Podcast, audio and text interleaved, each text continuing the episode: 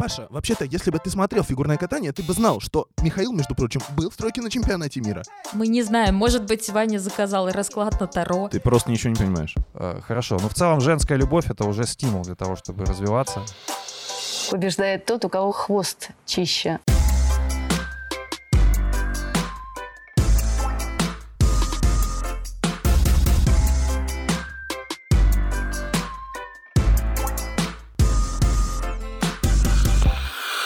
Друзья, всем привет! Это шоу «Чистый хвост» по итогам чемпионата России по фигурному катанию в Челябинске. В студии я, шеф-редактор «Спорца» Павел Копычев. Со мной сегодня Иван Кузнецов, Здрасте. Анастасия Жаворонкова Привет. и нету Полины Крутихиной, которая, как вы помните, ну, те, кто слушает наш э, подкаст, э, наверное, знают, что Полина поехала в Челябинск, чтобы посмотреть на э, прекрасное выступление своего любимого фигуриста Матвея Ветлугина. Э, он занял 14 место, мы об этом поговорим. Полина включится сегодня по голосовым сообщениям, она их запишет. Мы, кстати говоря, когда сейчас пишем этот выпуск, не знаем, что, собственно, какие впечатления у Полины. Поэтому нам будет также интересно, как и вам, собственно, при а, прослушивании а, целиковой версии. Всем привет из филиала подкаста «Чистый хвост» в Челябинске. Я, к сожалению, пропускаю этот выпуск, потому что я сейчас нахожусь на показательных. Смотрю, наверное, в этот момент э, слово пацана Камилы Валиевой. К сожалению, никто не взял идею с Кати Лели песни «Мой мармеладный». Хотя, когда Ксения Синицына вышла в меховой шапке на лед, если честно, надежда у меня затеплилась. Но нет, я все-таки верю, что это будет, может быть, на шоу-турнире, и кто-то все-таки ворвется в тренды ТикТока. А, Я хотела сначала сказать пару слов в целом про организацию соревнований, потому что отлично все было сделано. Я много хороших слов э, раньше слышала о Челябинске, и сама здесь впервые. Я понимаю, почему теперь все его так хвалят, почему Саша Трусова здесь чисто откаталась пятью четверными. На самом деле отлично все сделано. Очень э, много разных розыгрышей, интерактивов в коридорах, э, минимальное количество очередей. Понятно, что невозможно полностью на фигурном катании очереди исключить, но здесь людские потоки очень хорошо разведены, и по сравнению с мегаспортом, юбилейным, ЦСКА ареной, здесь практически никто нигде не стоит на протяжении целой заливки. Есть почта, на которой можно отправить открытку с символикой чемпионата себе или друзьям. А, Есть э, ростовые куклы в виде пингвинов, которые были диджеями на церемонии открытия. Есть разные фотозоны. Э, Был прекрасный конкурс, я писала о нем в своем телеграм-канале. А, Там э, разыгрывали наборы из вина и колбасы от каких-то местных партнеров. Сначала вопросы были простые, в духе «А кто победил в танцах на льду?» Ну, какие могут быть варианты?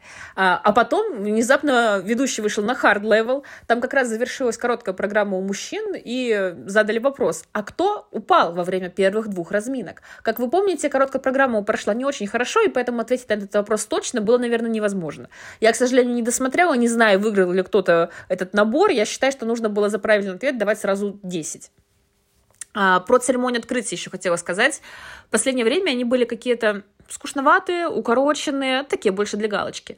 Здесь было очень классное открытие, синхронисты, а, живой оркестр, э, много номеров. Был Алексей Ягудин, живой со своей зимой. И опять же, поскольку мужская короткая пошла, прошла про- плохо, Алексей был просто MVP этого дня в своем виде.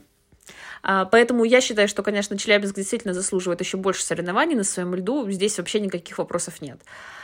Э, Еще хотела сказать пару слов про в целом впечатление. Во время церемонии открытия звучала песня гимн Челябинска, как я понимаю. а, Это Урал, Южный Урал. И я так думаю, что это просто пасхалочка для Павла и Ивана, которые, как мы знаем, в прошлом выпуске не смогли правильно ответить на вопрос, где находится Челябинск. Если, мальчики, вы не смотрели церемонию открытия, пожалуйста, посмотрите и обновите тем самым свои знания географии. Слушать нас можно не только на Ютубе, но и на Яндекс Музыке, Google и Apple подкасты. Обязательно, а, где удобно, там с нами и встречайтесь. А, Сегодня будем максимально информативны и максимально полезны для вас, потому что есть что обсудить. Чемпионат России — главный старт.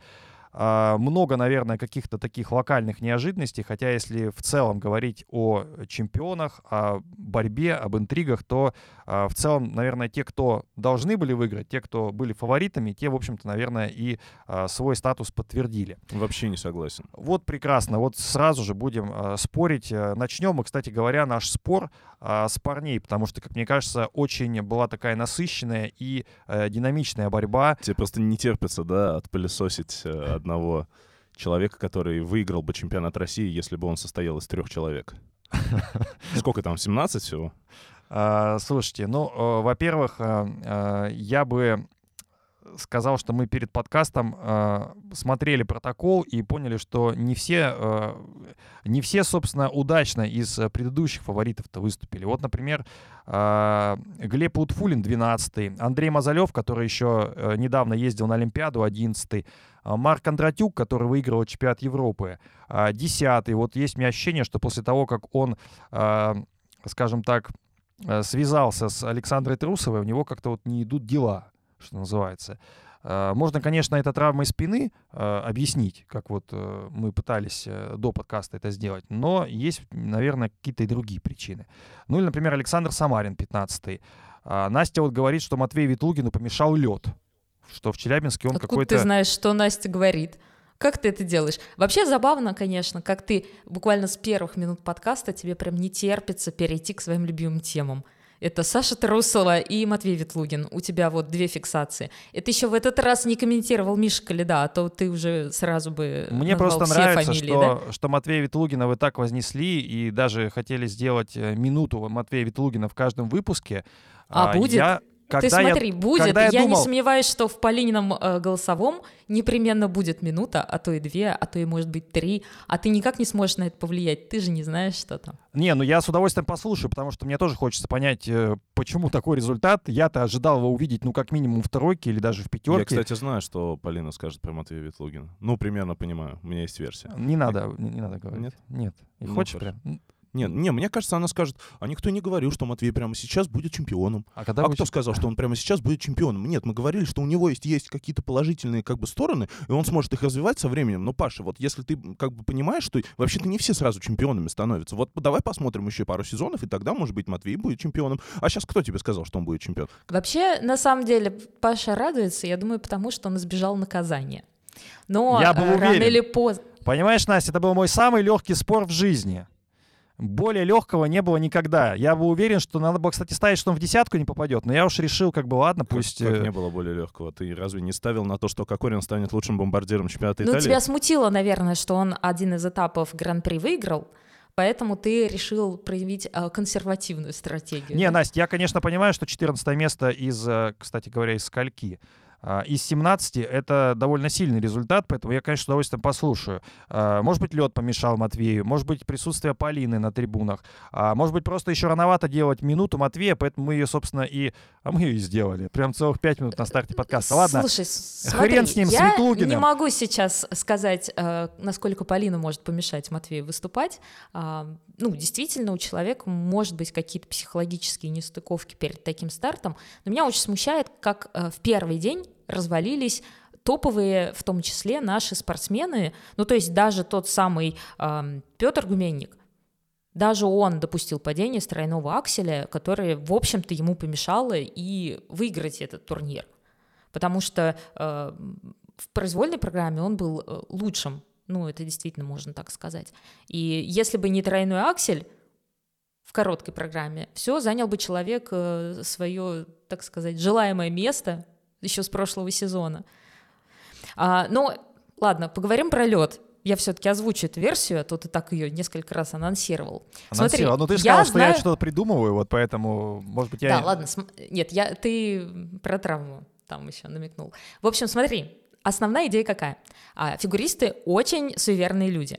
И я знаю это от большого количества спортсменов, именно питерских. А ты думаешь, А что- а ты думаешь, подожди, Настя, а ты думаешь, теннисисты или футболисты, они не суеверные? Вот футболисты всегда выходят на поле, кто-то с левой ноги, кто-то э, шнурки завязывает прямо на поле. То есть э, у нас только суеверные фигуристы, да, желательно Матвей и еще Михаил. Их Нет, двое смотри, я всего. не знаю, как теннисистам может помешать их суеверие, ну, то есть с какой ноги ты вышел на корт, там, я не знаю, какой ракеткой ты сегодня играешь. Но с фигуристами история такая. Многие не точат коньки перед соревнованиями, потому что это как постричься перед экзаменом. И это действительно так. Об этом, ну, во-первых, потому что неудачная заточка может поменять немножко дуги твоих э, лезвий, но, допустим, Все дело в том, что решили все состорожничать. И тип льда может отличаться. Если несколько дней на арене морозили очень сильный лед, при этом зрителей там не было, никто активно не дышал, не хлопал, не вставал и не находился даже на заливках льда внутри помещения, то лед бывает немножко не такой, как привыкли фигуристы, как, когда они катаются именно на своих аренах, потому что обычно на тренировочных аренах достаточно тепло, все катаются без там спортивок, без футбола, без, без футболки, это я, конечно, загнула, было бы интересно посмотреть, а, без кофт, и и когда начинаются соревнования, вот этот вот первый момент, когда они выходят на этот сильно промороженный лед, очень часто слетают лезвия. То есть они слетают не с ботинок, естественно, они слетают при приземлениях или заходах на прыжки. И если мы посмотрим, действительно очень много падений от именно первого дня, когда катались мужчины, они все заходили на четверные сложные прыжки, и у многих была вот эта типичная ошибка, когда слетает лезвие. Да, там были недокруты и так далее, но вот этот момент, когда у нас и Самарин, и Лутфулин, и Гуменник, и все вот допускают очень похожие ошибки в том числе, а, ну, немножко смущает. Потом несколько заливок, когда сидят зрители, активно дышат и создают, так сказать, тепло на арене, все это немножко исправляет лед. Паш не скучает там.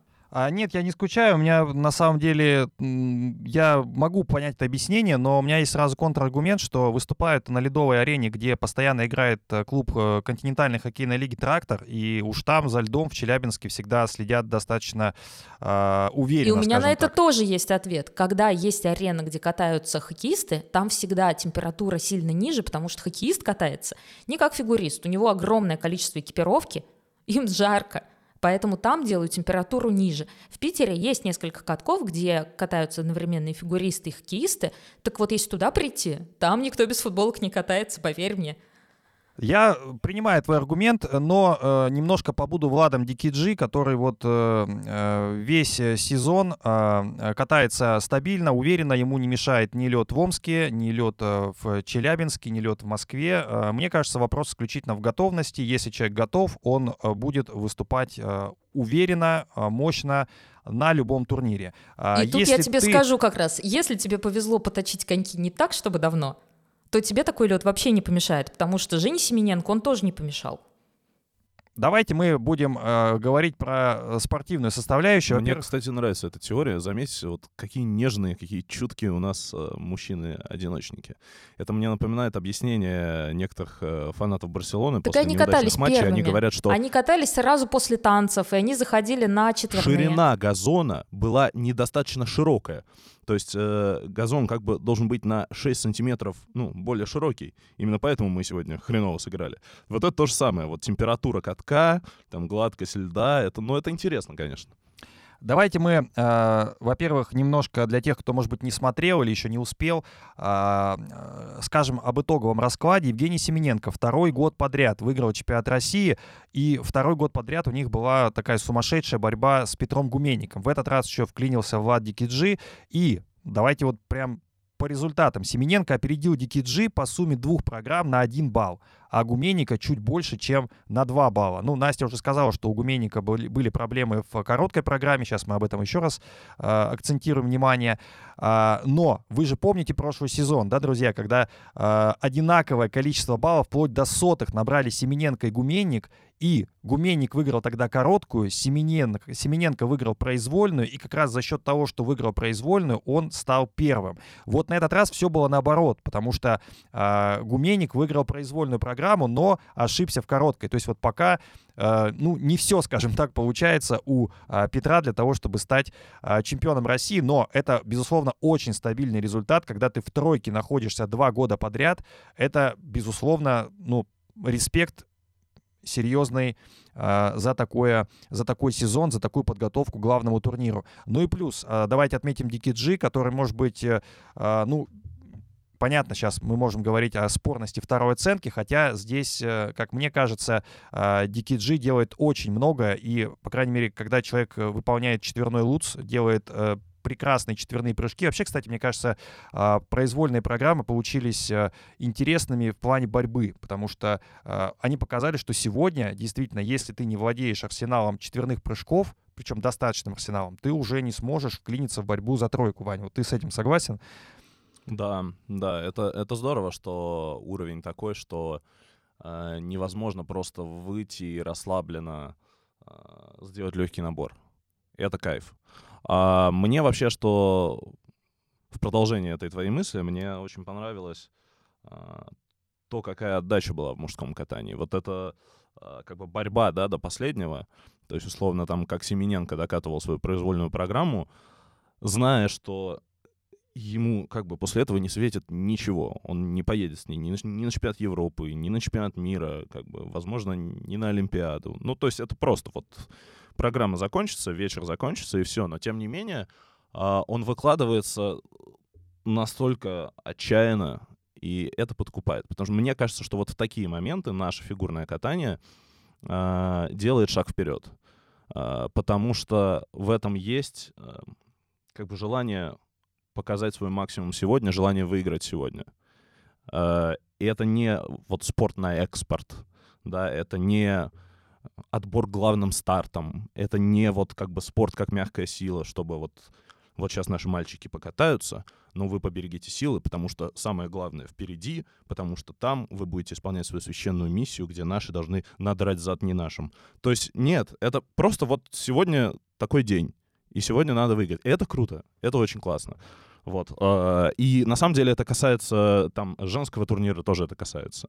И вообще в этом смысле меня очень приятно удивил чемпионат России, потому что ну никто... Потому что ты наконец-то его посмотрел. Это очень странная шутка, Настюх, потому что я смотрю чемпионаты России. Э, По-моему, всегда Ваня смотрит, да. Последние лет 10, 12. Финалы Гран-при Ваня может не посмотреть там, или какой-нибудь даже... Финал Гран-при я тоже смотрю. Я не смотрю вот эти иногда ваши всякие... Нибельхорн трофи, да, вот эти вот э, Гран-при Китая. Мемориал Непилы. Да, да, да, э, вот эти странные штуки. Слушай, ты сказал в начале, в начале нашего подкаста, что тебе не согласен со мной, что а, результаты более-менее понятные, прогнозируемые и боролись за высокие места те, кто должны были бороться. То есть э, в случае с мужским а, турниром ну, Семененко, Дикиджи, Гуменник, Алиев. Я не думал, что выиграет Семененко, если честно. То есть для а меня ты, это небольшая а сенсация. Ты в кого верил? Я думал, что либо Дикиджи, либо Гуменник. Ну, скорее Дикиджи по сезону. Но я рад, что он не выиграл. Я считаю, что это карма. Нельзя, нельзя такой мрак с Вивальди делать. Вот то, что, то, что они сделали в, э, в короткой программе, где там э, мало того, что он его как бы ногами изуродовал, э, ну, потому что он вообще ничего не делает вообще. А у него Вивальди просто фон. А, так он еще и, э, понимаешь, они там какой-то усилитель, вот это вот сабвуфер, какую-то жуткую обработку, в общем, включили. И меня, конечно, это так как я человек, который смотрел как бы в эту легендарную программу э, Ламбьеля «Времена года», по-моему, году в 2006 она была, э, произвольную, да, и это как бы канонический пример, как надо катать под Вивальди. А, ну, конечно, я когда такое вижу, мне прям плохо. Вот, поэтому я считаю, что иногда вселенная наказывает за безвкусицу, и как бы я рад, что Дикий Джи не выиграл, хотя, конечно, я желаю ему успехов, и я думаю, что он будет расти, и все будет хорошо. Вот, а Семененко, э, я вот рад, кстати, победе Семененко. Почему? Э, потому что мне кажется, что Семененко был одним из немногих фигуристов э, среди мужчин, для которых это было чуть больше чем просто фигурное катание. То есть э, для него это был небольшой такой акт перформанса. Вот что в короткой, что в произвольной программе он прям вкладывался в это, понимаешь? Вот грустный клоун там, вот он, он прям отыгрывал. Вот это же, ну, не подделаешь. Вот когда видно, когда человек относится к этому как к физре, Uh, да, или как к физкультуре. Физкультура чуть более продвинутый уровень. Физра — это прям совсем низкий. Физра — это включил музыку и чешешь. Вот. А для Семененко все-таки это история про эмоцию немножко. И на самом деле это то, то, то что его вытащило, потому что э, он на фантастической скорости сделал вторую половину произвольной программы, и это, конечно, ну, это, это эмоция. То есть он, э, если по сезону за ним последить, он физически, ну, не то чтобы готов всегда так катать. А, Настя, а я, вот здесь... я хотел спросить, э, Дикий Джи же выиграл бы, да, если бы сделал двойной аксель, а не одинарный получается. А ты знаешь, там есть версия, что он хотел делать совершенно не двойной, а именно тройной. а, мне попадалась его реплика, что насмотрелся некоторых Малининых и решил в конце сделать тройной. Ну ладно, черт с ним, сделал бы двойной, да, и действительно он упустил свою победу вот этим одинарным акселем. По сути, там вообще распределился таким образом. Дикиджи действительно упустил золото одинарным акселем, Гуменник упустил золото тройным акселем, Алиф вообще упустил медаль двойным тулупом вместо четверного. Семененко, получается, ничего не упустил. Вот. Но э, вот то, о чем говорит Ваня, что здесь немножко не физкультура это все, именно не просто фигурное катание как спорт, но в том числе и фигурное катание как искусство, как некая эмоция, ощущение. И мне кажется, здесь действительно получилось так, что, ну, за исключением Олива, э, самое главное было то, что парням очень нравятся их постановки. Э, то есть Олив тоже попал бы на пьедестал, потому что ему очень заходит именно его программы. Он вложил в них просто максимум того, что мог дать как фигурист.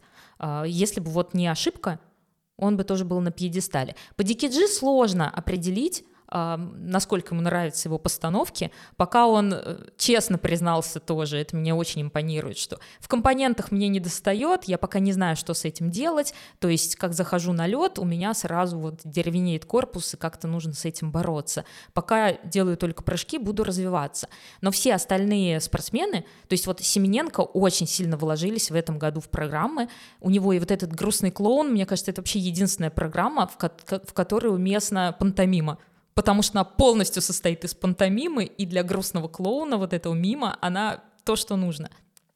У Гуменника, получается, очень классная получилась короткая программа именно по какому-то флоу, как она по эмоции идет. Если бы в короткой не было ошибки на акселе, он бы тоже выиграл, и Дариан Грей из него просто эталонный. Петя очень идет именно этот образ. Ну, с Оливом я даже смирилась с э, группой Любе в короткой программе. Я просто посмотрела еще раз на Оливы и подумала, ну ладно, хорошо, я принимаю тебя таким. Слушай, а мне, кстати, вообще не нравится короткая гуменика. Мне кажется, он... Ну, там удивительный костюм у него, конечно. Он кажется, удивительный. Идея интересная, он просто, мне кажется, мимо этой энергетики. То есть ему как будто надо немного подкачаться, чтобы это догонять. Это, это ну кор... и для этого костюма тоже нужно подкачаться. Нет, э, эту короткую программу прекрасно откатал бы, не знаю, Дайсуки Такахаси.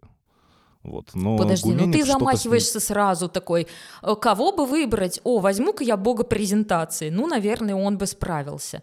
Я, если честно, я вот тебя прерву, но я это скажу. А, наверное, это одна из первых программ, и, возможно, это первый прокат Гуменника, в котором я увидел его именно как человека, который презентует программу, причем именно как-то изнутри, не как его научили, а у него каждое движение, каждый жест идет от него самого. Я поэтому и назвала это как флоу. Я не знаю, как объяснить на русском языке вот это, э, этот момент, когда фигурист идет по своему естественному э, какому-то... Отбору. По естественной анатомии движения. Не знаю, как это по-русски. Паш, сформулируй, ты филолог. Я могу похвалить э, одного чувака, который не попал в тройку, но программы, которые мне понравились. Исполнение не очень, а программы понравились. Это Роман Савосин. Вот мне обе программы, и короткая, и произвольная, прям сильно зашли. Вообще мне в целом, кстати, если говорить о flow, вот у Савосина, на мой взгляд, прикольный flow. То есть, э, ну, то, как он двигается, то, как он э, дорожки делает, то есть это, это оригинально. К сожалению, э, ну, мне вот прям жалко было то, что у него с прыжками происходит. Ну, ну так, ну прям жалко. Слушай, ну, кстати, у Савосина у него есть проблема не только с непосредственно с прыжками в этот раз, но и с тем, как у него сконструирована сама программа. То есть расстановка сейчас в том числе решает. Ты должен выбрать не только максимальный контент для себя, чтобы ты мог его исполнить, но в том числе и правильный. А он прыгает только один тройной аксель, хотя все остальные ребята уже исполняют э, ну, у кого этот каскад из трех прыжков с акселем ойлерный, у кого секвенция. А вот почему-то у Романа Савосина это уже не первый турнир, когда они вот такую программу не собрали. То есть у него и сама программа работает немножко против него, Хотя, ну, мог бы получить больше баллов. Я бы, наверное, похвалил, э, как ни странно, Алиева. Никогда не был его фанатом, но мне кажется, он один из э, тех фигуристов, который сочетает как раз и презентацию, да, и какой-то набор, скажем так, прыжков. Вот э, в произвольной программе он неудачно исполнил первый прыжок. А, четверной, да, и... Как мне- Тарасова сказала, ну и черт с ним. он докатал всю программу без ошибок, и вот это, мне кажется, довольно удивительное знание про Алиева, который раньше, если у него не пошло, то у него и не пошло, да, вот он э, То есть ты находишь в нем а, закапывался в себе. волевой как бы такой прогресс, да, силы воли. Ну, в целом, да, мне кажется, четвертое место, может быть, оно... ну, а мне кажется, это баланс. То есть у него закат музыкального вкуса и расцвет силы воли.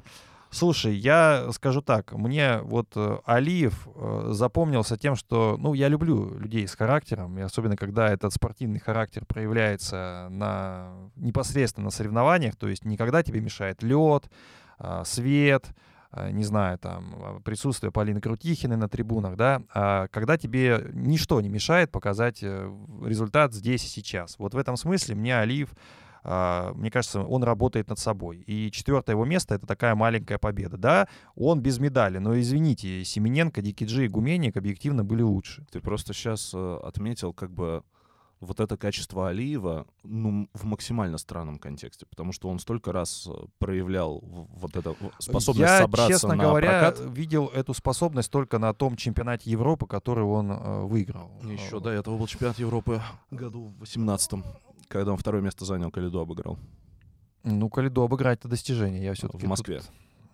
Вот. Не, ну слушай, у него, у него было такое, что он вот именно собрался и сделал. Но я понимаю, о чем ты. То есть, что упал э, или там что-то не получилось, а потом как бы все да, стало собрал нормально. Это да. программу, это большое, мне кажется, Это нечто плюс. новое, да, я согласен. Ну и в целом, мне кажется, очень э, неплох был Макар Игнатов. Я никогда не был его поклонником, но он здесь вполне мог в пятерку даже войти. Ему не хватило каких-то там э, менее трех э, десятых для того, чтобы обыграть Самсонова. А Игнатов мне чем нравится, что он всегда, в общем-то, пытается исполнять максимально сложный контент, просто не всегда у него это получается. Паш, у меня к тебе есть один такой короткий вопрос. Да. Какие бы вот, три рекомендации ты дал Матвею Ветлугину, чтобы он э, прогрессировал и начал тебя радовать? Э, Ну, у него такая фан-база даже в нашем подкасте. И Настя, и э, Полина, непонятно, почему так рано стали возносить его, что... Ты в просто ничего не понимаешь. Э, Хорошо. Но в целом женская любовь — это уже стимул для того, чтобы развиваться. Вот. э, Это первый момент. Второй бы я ему посоветовал все-таки, ну, наверное, выучить хотя бы еще один четверной прыжок. Потому что одно дело, когда ты владеешь одним четверным прыжком, но вряд ли на это сейчас можно претендовать даже на десятку в чемпионате России. Вот. И, ну, третье, наверное, научиться побеждать не только в Омске, где хороший лед и хороший свет. Вот. э, Ну и как, как ты правильно заметил, что есть такой момент, как психологический, да, может быть, не оглядываться на Михаила Калиду, и когда ты э, после короткой программы первый, а потом срываешь, да, все, то, наверное, есть какая-то психология в этом. Здесь тоже какие-то психологические моменты случились. Но м, Ветлугин уже тем хорош, что ворвался наш в подкаст, и даже э, Полина всерьез подумала, что может со мной поспорить э, по поводу того, что я буду слушать Трусову весь год э, при ее звонках. Этого не будет, к счастью. Вот. А, собственно, теперь мы и э, Полину послушаем, которая сидела все эти дни на трибунах э, в Челябинске. Если бы я составляла свой топ-3 по итогам всего турнира, то Петр Гуменник бы точно занял на нем первое место, причем и в короткой, и в произвольной, и даже в показательном. Я в восторге от того, насколько в харизматичного, прыгучего и при этом думающего парня вырос Петр.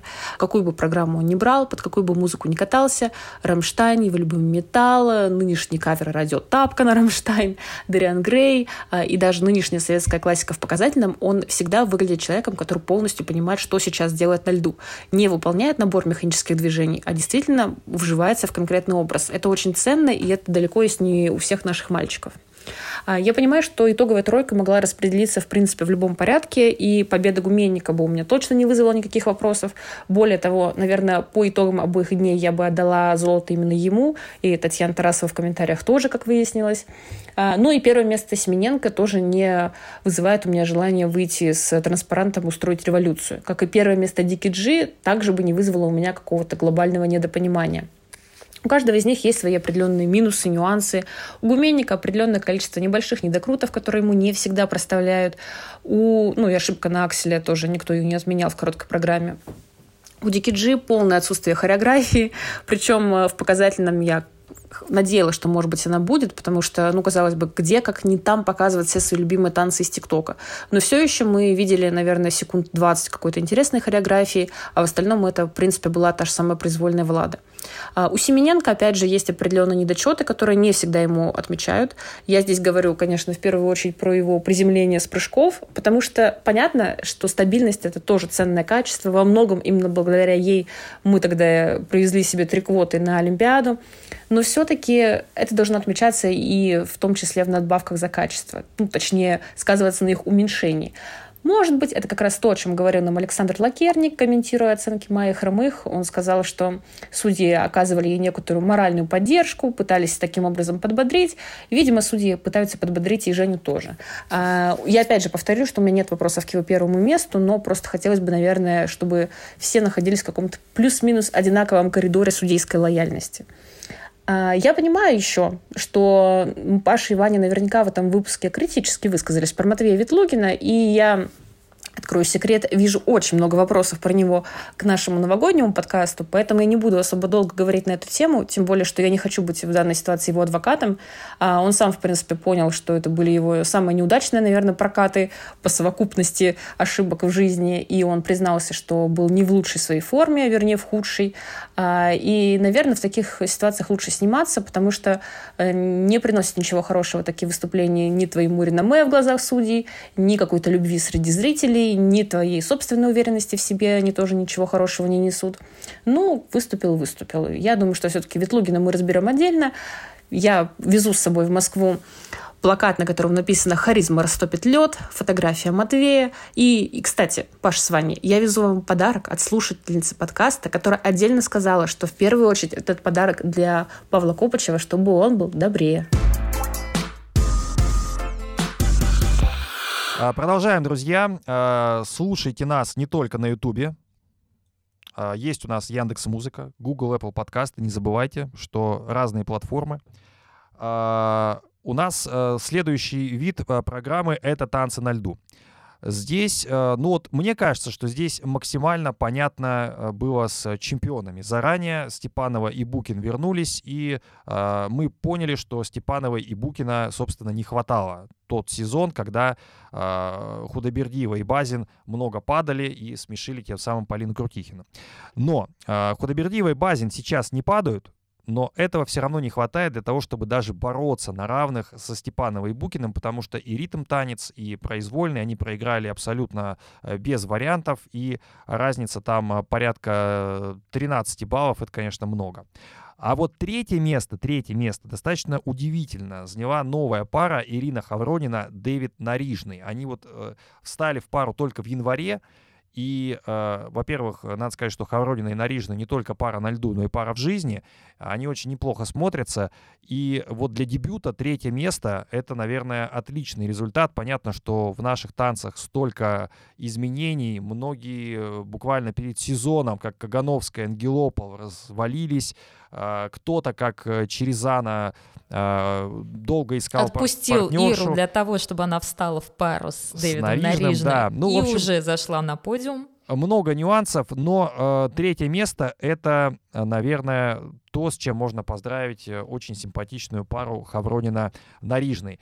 А, Вань, я знаю, что ты больше следил не за выступлениями танцоров, а за тем, что говорила Татьяна Тарасова. За дискурсом. Не, да. на самом деле я... Э, Кстати говоря, Татьяна Тарасова вернулась в эфир спустя да. два года. И... Достаточно феерично. Феерично. Я бы сказал, что Татьяны Анатольевны нам не хватало, поэтому это, наверное, одно из главных моих, по крайней мере, впечатлений. Это возвращение Тарасовой в, комментаторский, в комментаторскую будку, если бы речь шла футболе, но здесь просто на комментаторский стул. По крайней мере, я видел сегодня э, цитату, по-моему, Натальи Бестемьяновой, которая сказала, что Тарасова хамит в эфире, по-моему, обижает людей, и вообще так нельзя вести в эфир. И я как бы по, этому, по этой реакции можно судить, что Тарасова вернулась в эфир хорошо.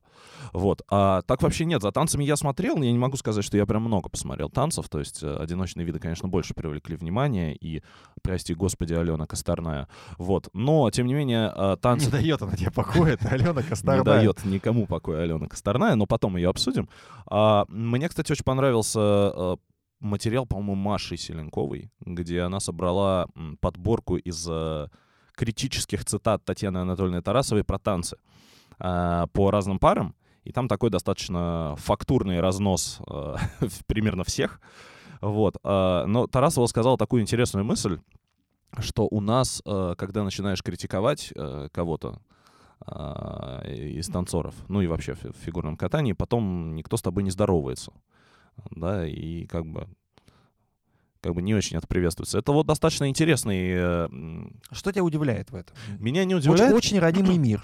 Меня не удивляет, я наоборот рад, что кто-то с, э, из таких э, главных спикеров э, фигурного катания поднимает эту тему. То есть проговорил это публично. Да, потому что, мне кажется, это вообще самый большой порог вот этой индустрии. А, то есть в ней фактически запрещена критика. А, Высказывание своего мнения даже, так сказать. Причем, ну, знаешь, в ней как бы какая-то микрокритика, она для сильных, она узаконена. То есть э, микрокритика — это вот Хорошая, конечно, девочка, очень ее любим, но вот с вращением в этот раз не получилось. Вот если бы они сделали чуть-чуть другое вращение, тогда бы... Ну, а так девочка прекрасная. То есть вот это, да, это можно. Но э, любая критика концептуальная, да, критика на уровне «мне не нравится этот спортсмен», там, «мне не нравится этот тренер». Мне кажется, э, эта программа полная чушь там. Ну, то есть вот э, всерьез реальная критика. Потому что, конечно, микрокритика не является критикой. Микрокритика — это, извините меня, прямая линия спасибо вам за все, но вот забор, пожалуйста, в селе покрасьте, и прекрасно будет. Вот. А, и в этом смысле, когда Тарасова понимает эту тему, мне кажется, что это повод для э, сообщества, для комьюнити фигурного катания как бы задуматься, как они собираются вообще расти, куда-то прогрессировать, если они вот так относятся к э, высказываниям даже очень уважаемых э, в этом смысле людей, потому что э, большие виды спорта и большие как бы индустрии перформанса, да, фигурное катание — это тоже в какой-то степени индустрия перформанса, да, кино, не знаю, музыка, современное искусство. Во многом это индустрии критиков. И критика является как бы в этом смысле таким условно, постперформансом, да, то есть то, что идет после. И поэтому, когда мы видим там, не знаю, какой-нибудь Канский кинофестиваль, где э, режиссеры, сценаристы делают какие-то кучу новых странных находок, выворачивают темы, которые, ну, казалось бы, уже невозможно вывернуть, это во многом происходит благодаря толерантности этой индустрии к разным мнениям, к разным высказываниям и так далее. Я не говорю о том, что каждый творец, каждый спортсмен э, должен э, зависеть от критиков. Нет, но он должен нормально относиться к обратной связи. В фигурном катании Ладно, этого погоди, нет. Здорово, что Тарасова это отметила. Спросить. А, да. а ты же понимаешь, что в танцах на льду не так, чтобы много тренеров, а, которые, собственно, могли бы не здороваться с Татьяной Анатольевной Тарасовой, ну, просто потому что их не очень много. То есть вот э, приехал Александр Вячеславович Жулин, и он, собственно говоря, представляет сразу целую кучу пар, а, о которых э, Татьяна Тарасова может сказать в эфире, например, что девочка как-то даже не стоит на ногах, как она сказала про Лизу Шанаеву, а при этом, возможно, у тренера есть э, идея, что эта пара должна всходить на подиум, и поэтому любые вот такие вот высказывания в эфире от Татьяны Анатольевны, они уже влияют на вот этот административный ресурс и попытку продвинуть эту пару среди судей. Потому что Татьяна Анатольевна, она же ведь э, очень часто говорит э, такими фразами, что подсвечивает, ну, буквально самый недостаток пары.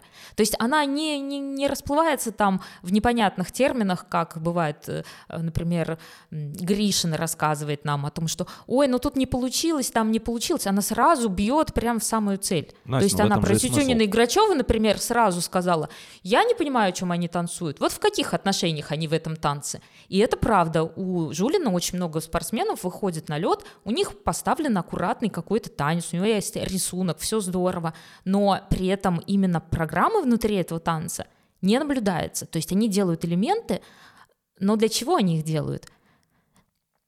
И получается, что пару тянут куда-нибудь повыше, то есть выходят условно те же самые э, Варвара Жданова и Тимур Бабаев-Смирнов. Это та самая пара, у которых прекрасный сивильский цирюльник и те самые панталоны, которым восхищается Полина. А, и они отстают от Тютюнина и Грачева, хотя у тех нет никакой идеи. И Татьяна Тарасова говорит об этом в эфире. Ну, а в чем И получается, что проблема?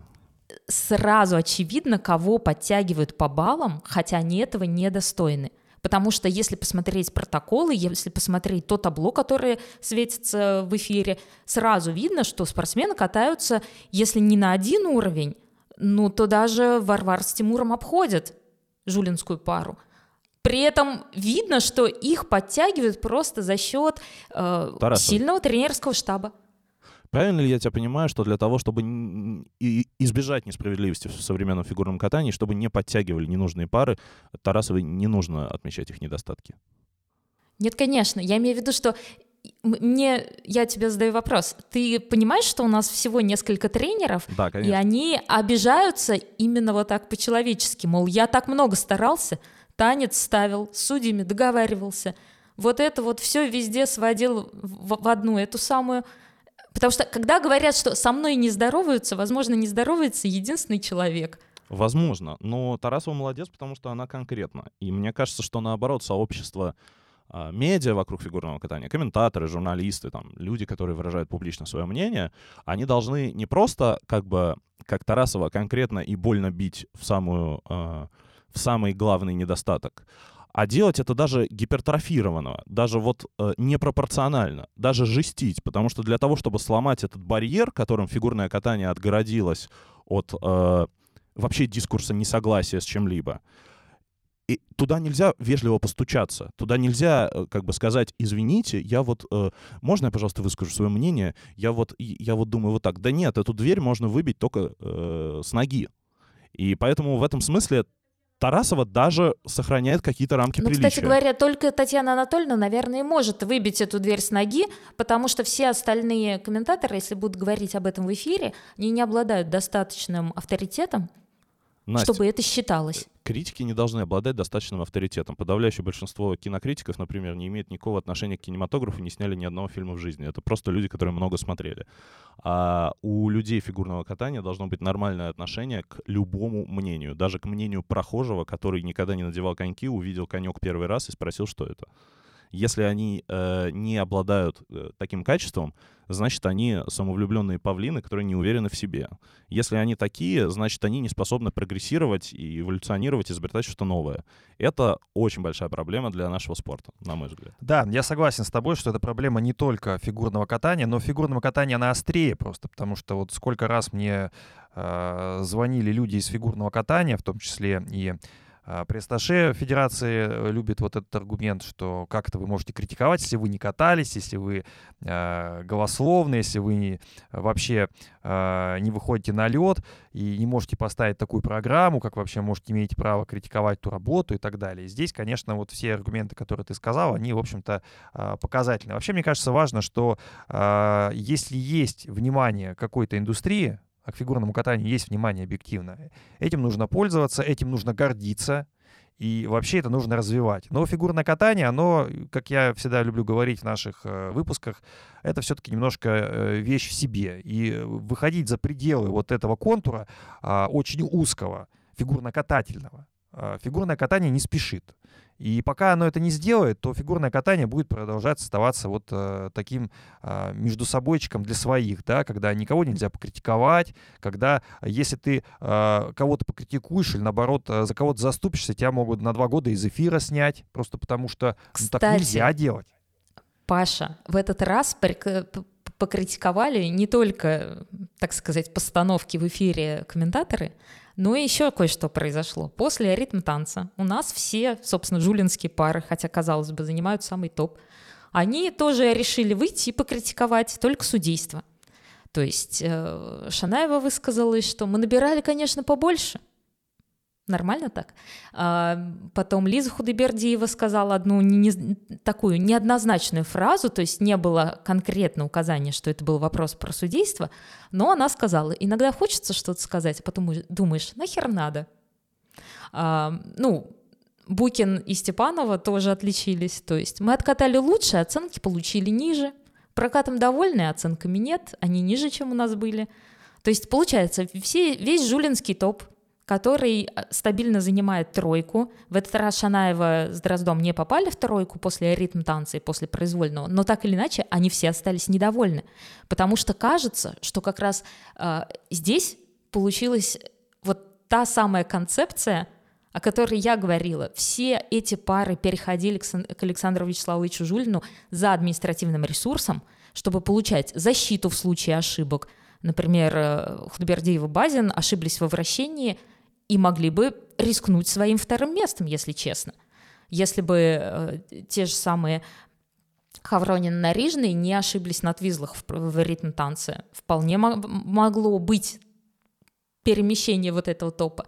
В общем, все эти пары, они переходили за административным ресурсом, за защитой, за более высокими баллами, за и десятками в компонентах, и не получили их. И об этом не постеснялись сказать. То есть вот такая вот критика, она тоже начала прорываться. Но... Правда, в произвольном танце потом все были наказаны.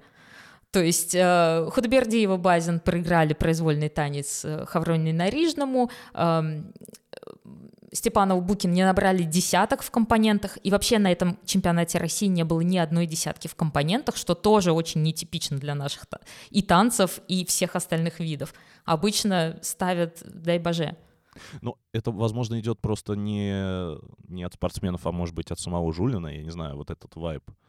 А, потому что я помню, как э, в свое время он чуть ли не русофобией а, глобальных элит объяснял то, что а, российские пары уступают все-таки. Вирчу Мойер, Дэвис Уайт, Пападакис Сезерон. Я, кстати, это помню, когда это было, когда у Жулина была пара Боброва-Соловьев. Да, При да. всем уважении к паре Боброва-Соловьев, но они никогда не были даже, по-моему, в топ-3 на том уровне, который мог, ну, то есть они никогда не претендовали даже на то, чтобы быть рядом с да, э, условным Вертимой. Ну, как бы здесь с мировоззрением Жулина По поводу все. судейства, я все-таки выскажу свое мнение. Мне кажется, это очень обезлично критиковать и очень легко критиковать судей, потому что э, судьи у нас это э, такие вот, э, ну, ноунеймы, да, грубо говоря. То есть мы никто не знаем, кто судит. То есть это люди, которые, ну да, там их представляют перед э, прокатами, но в целом мы редко видим интервью с судьями, да. Мы мы редко Паша, слышим это запрещено. Это, это запрещено, запрещено, не только да. тем этическим кодексом, который у нас не так давно я, появился, я сейчас а это запрещено хочу, изначально. Хочу этому, к этому подвести, потому что весь мировой спорт идет немножко по-другому, а, что называется, а, пути.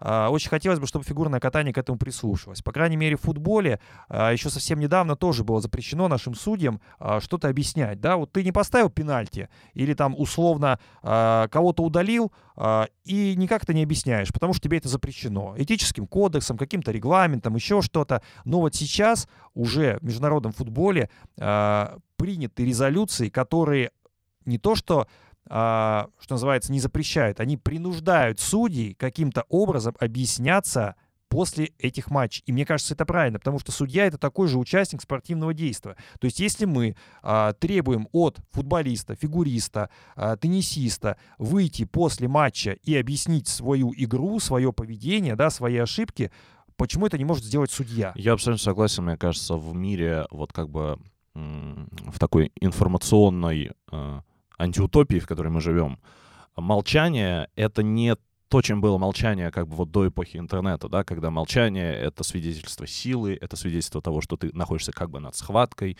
это как бы промолчишь, за умного сойдешь. Э, нет, сейчас молчание э, иногда, наоборот, воспринимается как трусость, как желание что-то скрыть, и иногда действительно лучше как бы выйти и объяснить. На самом деле, э, действительно, аудит оценок был бы очень кстати, и э, есть просто одна проблема. Например, в танцах на льду очень сложно объяснять, что именно и за что поставлено. То есть здесь нужен скорее именно аудит аудит, когда некоторые другие судьи, тоже именитые и обладающие знанием, оценили бы работу бригады публично, например. Или если была возможность подавать протесты. На текущий момент протест подать нельзя, только если ты э, видишь ошибку по поводу собственного спортсмена. То есть ты тренер, ты заметил ошибку, ты можешь подать. Но э, с танцами на льду я бы вот еще какую вещь сказала. А, очень большая проблема в том, что танцы на льду пытаются оценивать, как и весь остальной, все остальные дисциплины. А, хотя, мне кажется, уже давно пора включить какие-то позиции, ну вот в те же самые компоненты, оригинальность постановки. То есть что-то из театрального мира, учитывая, что на это ставят. То есть э, если у жулинских пар нет идей в танце, они не получат там хорошие оценки и, значит, будут стремиться к этому. А, ну, здесь вот есть такое расхождение, что танцы на льду, они немножко отличаются, поэтому, когда спортсмены жалуются на свои оценки, то есть вот Шанаева явно выступала с критикой оценок исключительно потому, что у нее не было ни одной девятки в компонентах, при этом у э, Хавронина и Нарижного их было 7 штук в ритм-танце. И Шанаева напряглась, поэтому она откритиковала судейство. Возможно, если бы у этих оценок было еще какое-то обоснование такое публичное, мы могли бы лучше понимать, как все устроено. Но на самом деле отсудили вот конкретно в танцевальной секции, отсудили максимально по делу. И распределился весь топ так, как он должен был распределиться именно по уровню катания, по качеству постановок и по исполненным элементам. Давайте еще послушаем Полину. А, у нее тоже наверняка есть какие-то мысли по танцам. Накануне чемпионата мы с ребятами составили наши примерные тройки победителей и призеров. Э, Ваня безумно гордится тем, что он угадал золото во всех видах. Я думаю, что он теперь будет писать кандидатскую диссертацию о фигурном катании, окрыленной своей такой мини-победой. Ну так вот, я поставила в танцах на третье место Хавронина и Нарижного, хотя понимала, что это не очень вероятный расклад, потому что весь сезон казалось, что все-таки судьи больше благоволят Шанаевой и Дрозду, а, и, может быть, Александр Жулин мечтал о полном своем пьедестале, о таком тотальном доминировании в танцах. Но, тем не менее, Ира и Дэвид все-таки смогли доехать до третьего места, чему я очень рада, потому что я думаю, что это очень хорошо и для самих ребят, которые действительно стали, безусловно, самым удачным конструктором среди наших танцев. А, и это хорошо для танцев в целом, потому что там появляется небольшая, но конкуренция, пусть даже за третье место. И это даже хорошо, наверное, для группы Александра Жулина, которая будет пытаться искать какие-то новые для себя решения, варианты, идеи для танцев. Настя уже подробно рассказывала о том, чем вдохновлен произвольный Шинаева и Дрозда в Кривеческом музее Челябинска есть инсталляция, где написано «Труба тебе Аденауэр». Я думаю, что если бы Жулин взял полный пьедестал в танцах, он бы сфоткался там и просто «Д» зачеркнул, сделал там букву «Г» и тем самым послал пламенный привет Роману Агинару в Монреаль, потому что баллы, которые сейчас ставят у нас в танцах на льду, они, в принципе, позволяют как бы всему миру отойти в уголок и просто молча смотреть на то, что происходит в России. Поэтому для меня в моем все том же топе впечатлений, которые я составляю, третье место Хавронина и Нарижного — это третье место тоже и среди моих впечатлений. Я очень рада, что так все сложилось. Друзья, давайте переходим к парному катанию. У нас э, третий вид. Э, здесь, э, честно говоря, я у нас был э, в нашем э, небольшом чате такой а, парад прогнозов, и Ваня у нас, по-моему, всех чемпионов угадал. Да. А, вот такой знаток, и, который... И, и, и весь женский топ. А, которому вечно вменяют, что он что-то не смотрит. Еще раз хочу сказать, что не обязательно все смотреть, чтобы разбираться в фигурном катании. Насмотренность, она годами копится. Мы не знаем, может быть, Ваня заказал расклад на Таро. Может быть, может быть. Э... Да, именно расклад на, на Таро. У меня, кстати, был, был забавный момент в моем прогнозе. Я на третье место в парах спортивных спрогнозировал Кадырова и Колесова. Но я думаю, что Ветлугина я не переплюну все-таки. Не, ну слушай, Кадырова и Колесову можно было, если бы ты оценивал именно по прошлому году, где они были четвертыми, вполне возможно было бы их поставить ну, мы оценивали... Но мне как-то выпендриться хотелось. Ну да, честно. вот э, Полина тоже у нас выпендрилась и поставила Ветлугина на третье место, поэтому в целом... Э, Всегда в прогнозе что-то шальное должно быть, мне да. кажется. Такое вот я вот Валиеву поставил на первое место. Тоже отчасти какая-то шальная история, но я про то, что... Слушай, ну я поставила Шанаеву и Дрозда на третье место, но почти всегда, когда ты делаешь какие-то прогнозы, тебе нужно определиться, ты делаешь прогноз, как ты хотел бы, чтобы выглядел подиум, или как ты э, делаешь прогноз, как должно быть по прокатам, по форме фигуристов, которые они показывали чуть раньше. И вот когда ты сталкиваешься с этой вилкой, тебе надо выбирать, потому что Полина поставила так, как она хочет, чтобы выглядел подиум, а я поставила в танцах топ таким образом, как я предполагала на основе оценок по сезону. Но Полина у нас, э, она же реально думала, что у Ветлугина есть шанс попасть в пятерку, иначе она бы не спорила в прямом эфире. Ну, слушай, он выиграл один этап. Это достаточный аргумент. Он начал прыгать четверной. Если бы он собрался, один. конечно, одного... Я хочу сказать, что это? начал прыгать один четверной, и это, по-моему, тулуп. Самсонов тоже, знаешь, выходил с четверным Сальховым. И вот как-то, тем не менее, поднялся повыше. Тут вопрос э, исключительно в том, как ты исполняешь тот самый четверной, который а, тебе покорился. Ну, так-то можно, э, конечно, Да, но на самом деле, да, для, для тройки, для тройки, это нужно, чтобы лед вообще, я не знаю, там Ветлугин выступил, и потом лед взрыли какими-нибудь лопатами, там, кирками или еще чем-то, и все остальные топы не смогли выступить, потому что тот э, контент, который заявляли победители, то есть вот, например, э, Диме Алиеву не хватило на самом деле не того самого тулупа, который он не исполнил, а э, сложности своей программы. Хотя, например, Семененко упростил программу, убрал свой четверной Ридбергер, под который поставлена его программа, на самом деле, композиционная, и, тем не менее, выиграл золото. Но тут по частоте двух программ. Ну, на самом деле, чтобы вы не подумали, что мы как-то концентрируемся на, на, на фигуристе Ветлугине, забавляет просто слепая вера. Слепая вера нашей очаровательной ведущей, которая вот э, почему-то э, сначала долго верила, что Михаил Калида способен быть э, в тройке на чемпионате мира. А теперь вот Матвей способен так он быть и был в тройке, в тройке на чемпионате, в тройке на чемпионате мира. России. Паша, вообще-то, если бы ты смотрел фигурное катание, ты бы знал, что Михаил, между прочим, был в тройке на чемпионате мира. А, да, я помню эту да, тройку. это тот самый чемпионат мира, где я считаю, что он должен был быть э, на втором месте. Даже на втором, Да да. на первом, Настя, на Конечно. первом. Может быть и первым. Засудили русофобы ВСУ. Нет, нет, нет, не засудили. Там Шумун выступал с травмой, и в целом его нужно было обходить. Э, ну, Настюх, это мое я просто напомню, что это был постолимпийский чемпионат э, мира, куда ну, не приехали как минимум 4-5 э, довольно-таки сильных фигуристов, но не суть. Если бы тогда даже Михаил в том составе откатал хотя бы чисто, но и тогда не получилось. Ладно, Да, он был бы медаль есть медаль. медалью. Медаль есть медаль. Друзья, у Михаила есть и серебро э, Олимпийского турнира, в конце концов. От Михаила а, переходи к Мишкам давай. Мишки взяли золото на этом чем... Да, а давайте мы России. расскажем, а, что Анастасия Мишина и Александр Галямов а, были первыми. А, Байкова и Козловский проиграли достаточно много, почти 8 баллов. Но третье место, вот это неожиданно, по крайней мере, для меня. Сейчас вы скажете, что понятно, ты не смотришь фигурное катание. Да, я его смотрю а, не так часто, как, может быть, э, смотрят Полина и Настя. А, Екатерина Чекмарева и Матвей Янченков. А, Я, честно Янченков. я, короче говоря, болел за Алену Косторную с э, ее мужем, а, как, собственно, и мой напарник сегодня. Но а, Алена была девятой, хотя, по-моему, в произвольной они откатали достаточно уверенно. Я могу прокомментировать Алену. Мне было больно смотреть ее короткую программу. Я, собственно, написал об этом колонку, а, огреб там по полной программе в комментариях, хотя мне казалось, что я пишу что-то супер очевидное, мне даже было неудобно это писать. Вот. И потом это же супер очевидное подтвердил э, Георгий Куница. То есть, э, он как бы думал, что он спорит с критиками, тем самым подтверждая тезис критиков. Ск- э, Он сказал, тут пишут, что Алены Прежней больше не будет.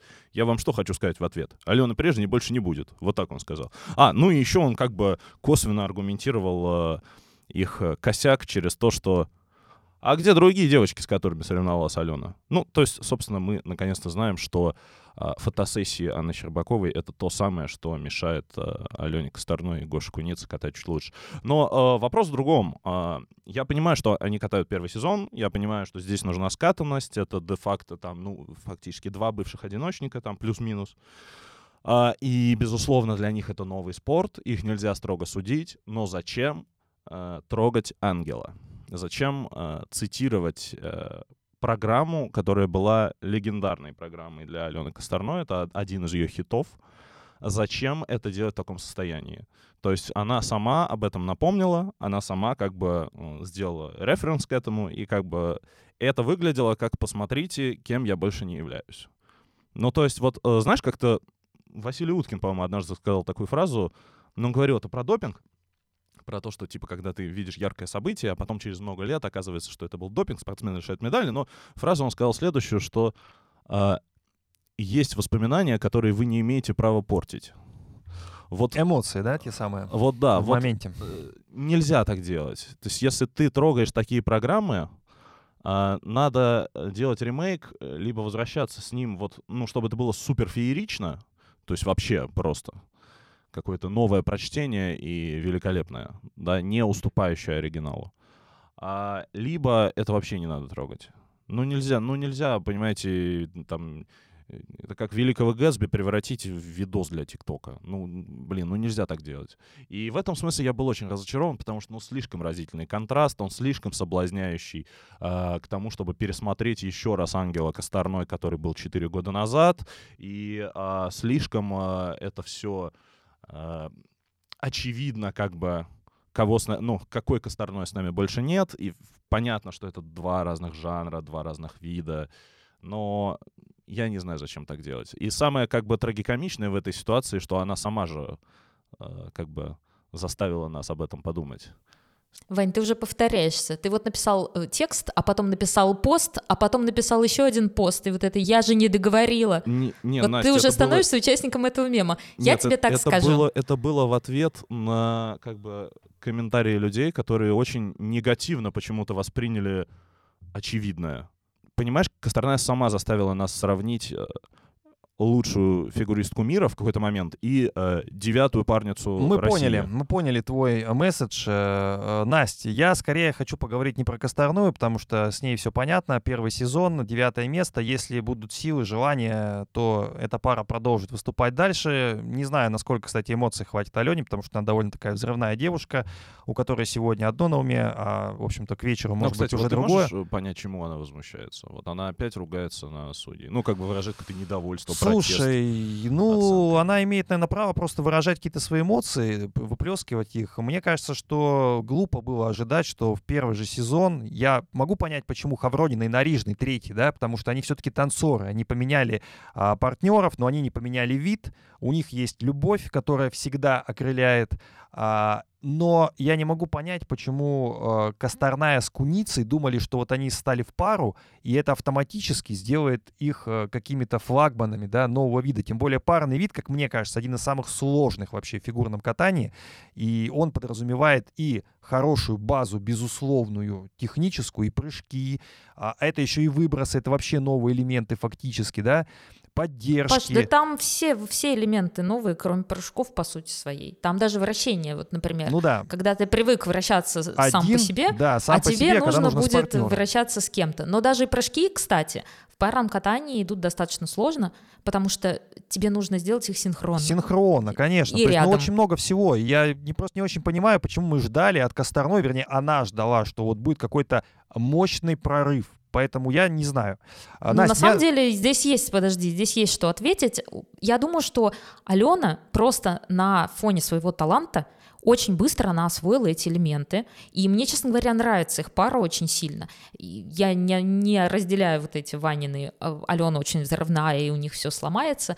Все-таки я думаю, что Гоша гасит вот эту взрывоопасность, которую Алена создает вокруг себя. Плюс я могу сказать, в парных видах все взрываются. То есть э, Козловский кричит в очередь, э, Тараньков э, ругается, когда его пара ломает поддержку, тоже не очень цензурными словами, прямо в прямом эфире. Все взрываются, но ты быстренько взорвался, быстренько отошел, продолжаешь работать. Э, Тут вопросов никаких нет. Мне кажется, э, у Алены как раз случился вот этот вот затык, когда ты очень быстро освоил все элементы на приемлемый уровень, а дальше их нужно выращивать, чтобы был, э, были наращивались уровни, наращивалось качество. При этом, кстати говоря, вот на дебютном своем чемпионате России они уже в произвольной программе пятые.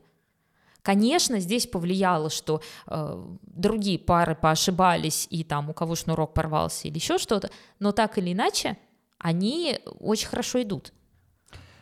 Давайте мы все-таки поговорим про лидеров. А, Мишина и Галямов. А, А ты не много- дашь мне сказать, почему, собственно говоря, поставили ангела? Мне Так. кажется, как раз здесь очень интересный момент, что А Алена с Гошей хотели или- закольцевать эту историю, что была Алена одиночница с ангелом, а теперь она парница, и тоже с ангелом. При этом у нее, возможно, там какая-то история будет прослеживаться, когда программу накатают. Было очень опрометчиво, конечно, вот это взрывной момент в характере Алены, было опрометчиво ставить эту программу перед чемпионатом России.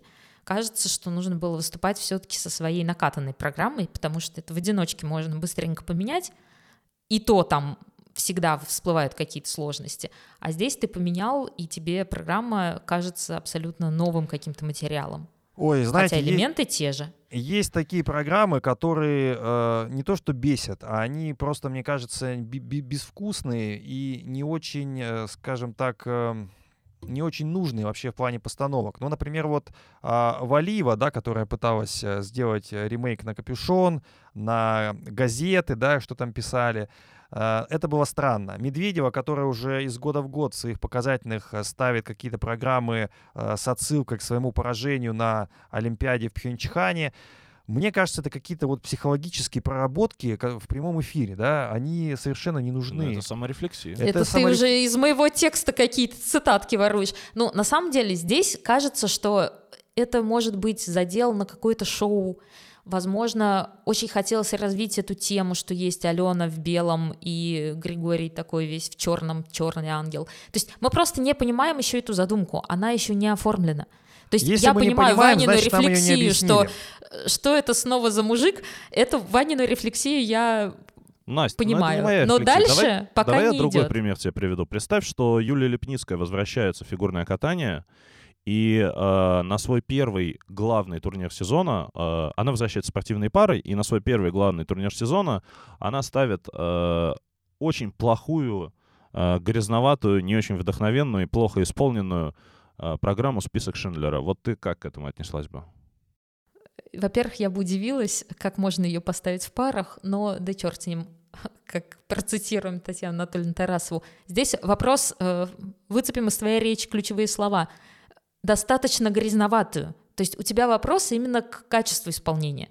У меня вопрос к тому, что такие программы надо катать идеально, идеально. Вот, потому то есть тебе не понравилась не сама программа, программ. а то, как она получилась у Алены. Ну, она исполнена не очень, потому что прикол Ангела же был не в том, что это какая-то охренительно хитро выдуманная, простите, постановка. То есть а, это программа исполнения. То есть она прославилась тем, что э, она ее исполняла очень круто.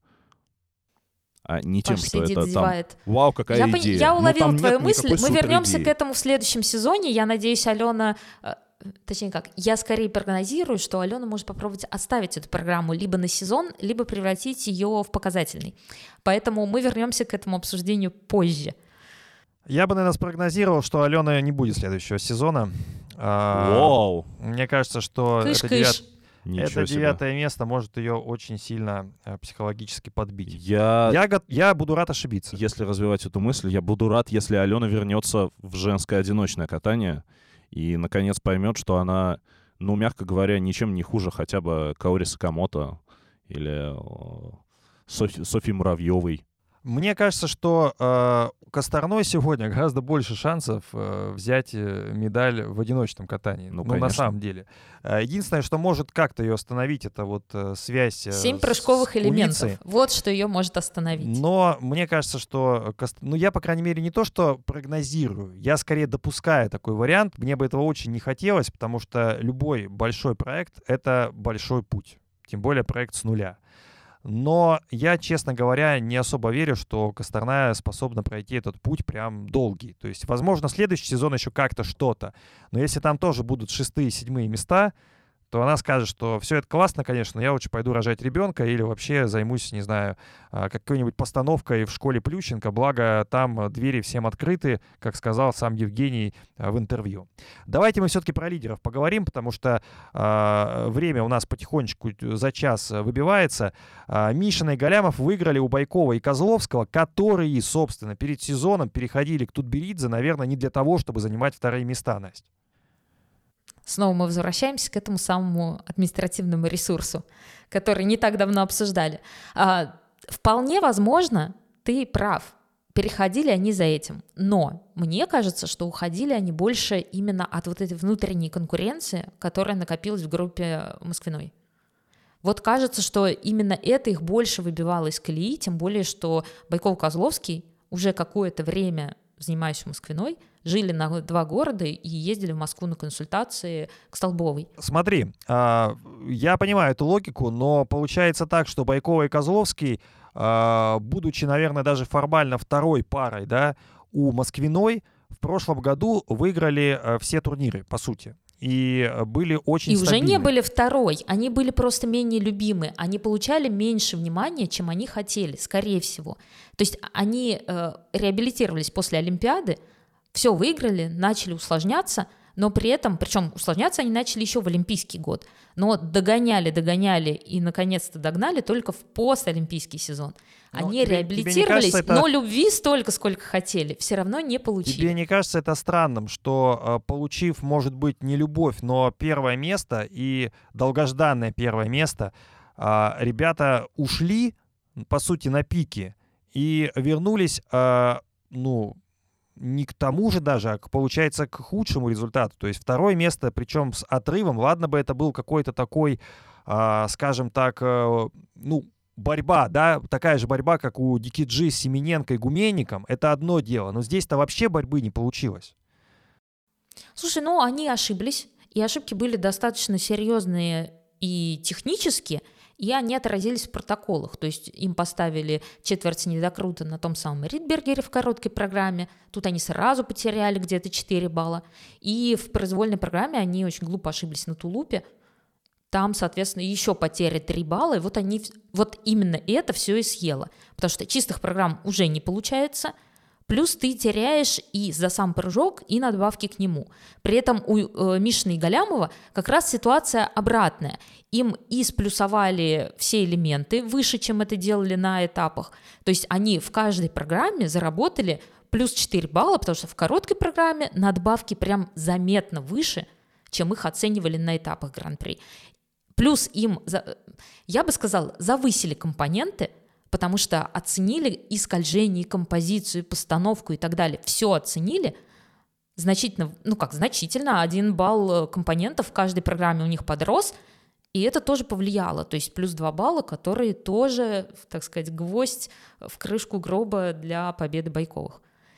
И здесь ты с этим сделать ничего не можешь. Хотя на самом деле, на мой взгляд, если по короткой программе можно действительно говорить, что у Мишина и Галямова программа очень хороша, то есть они там прям как вот эти, как новогодние шарики.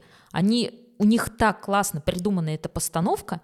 Ее поставила э, Крылова. Анжелика Крылова — это специалист в танцах. То есть она э, придумала много классных фишек, которых не хватало э, Мишиной Галямову что у нас получились не два спортсмена, которые параллельно выполняют все элементы, но между ними есть взаимодействие, они заигрывают залом, тоже есть взаимодействие, и э, эта программа просто запоминается. В произвольной программе получилось все, несмотря на то, что ставили тоже танцевальные специалисты, Жука Свинин, у них все равно получилось вот этот э, стандартный, классический, возможно, даже советский стиль фигурного катания парного – когда спортсмены сосредоточены на элементах, они их выполняют аккуратненько, но при этом именно какого-то неразвлекательного, не сюжетного хода в программе не прослеживается.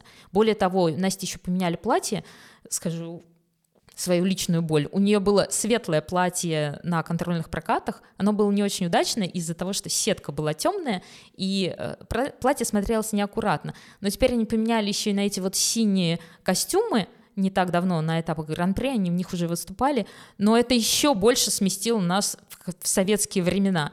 И э, здесь я, конечно, не очень согласна с тем, что презентацию оценивают выше, и композицию оценивают выше. То есть, ну, программа откровенно mm. такая проходная, я бы сказала.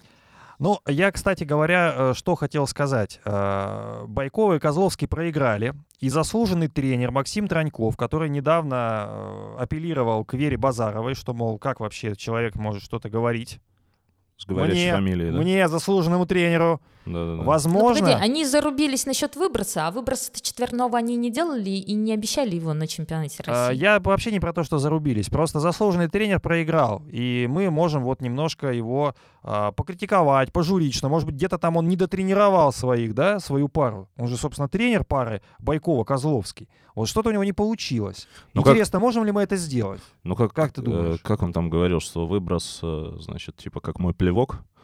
Но, видимо, Максим как-то плевать стал не так далеко, как раньше.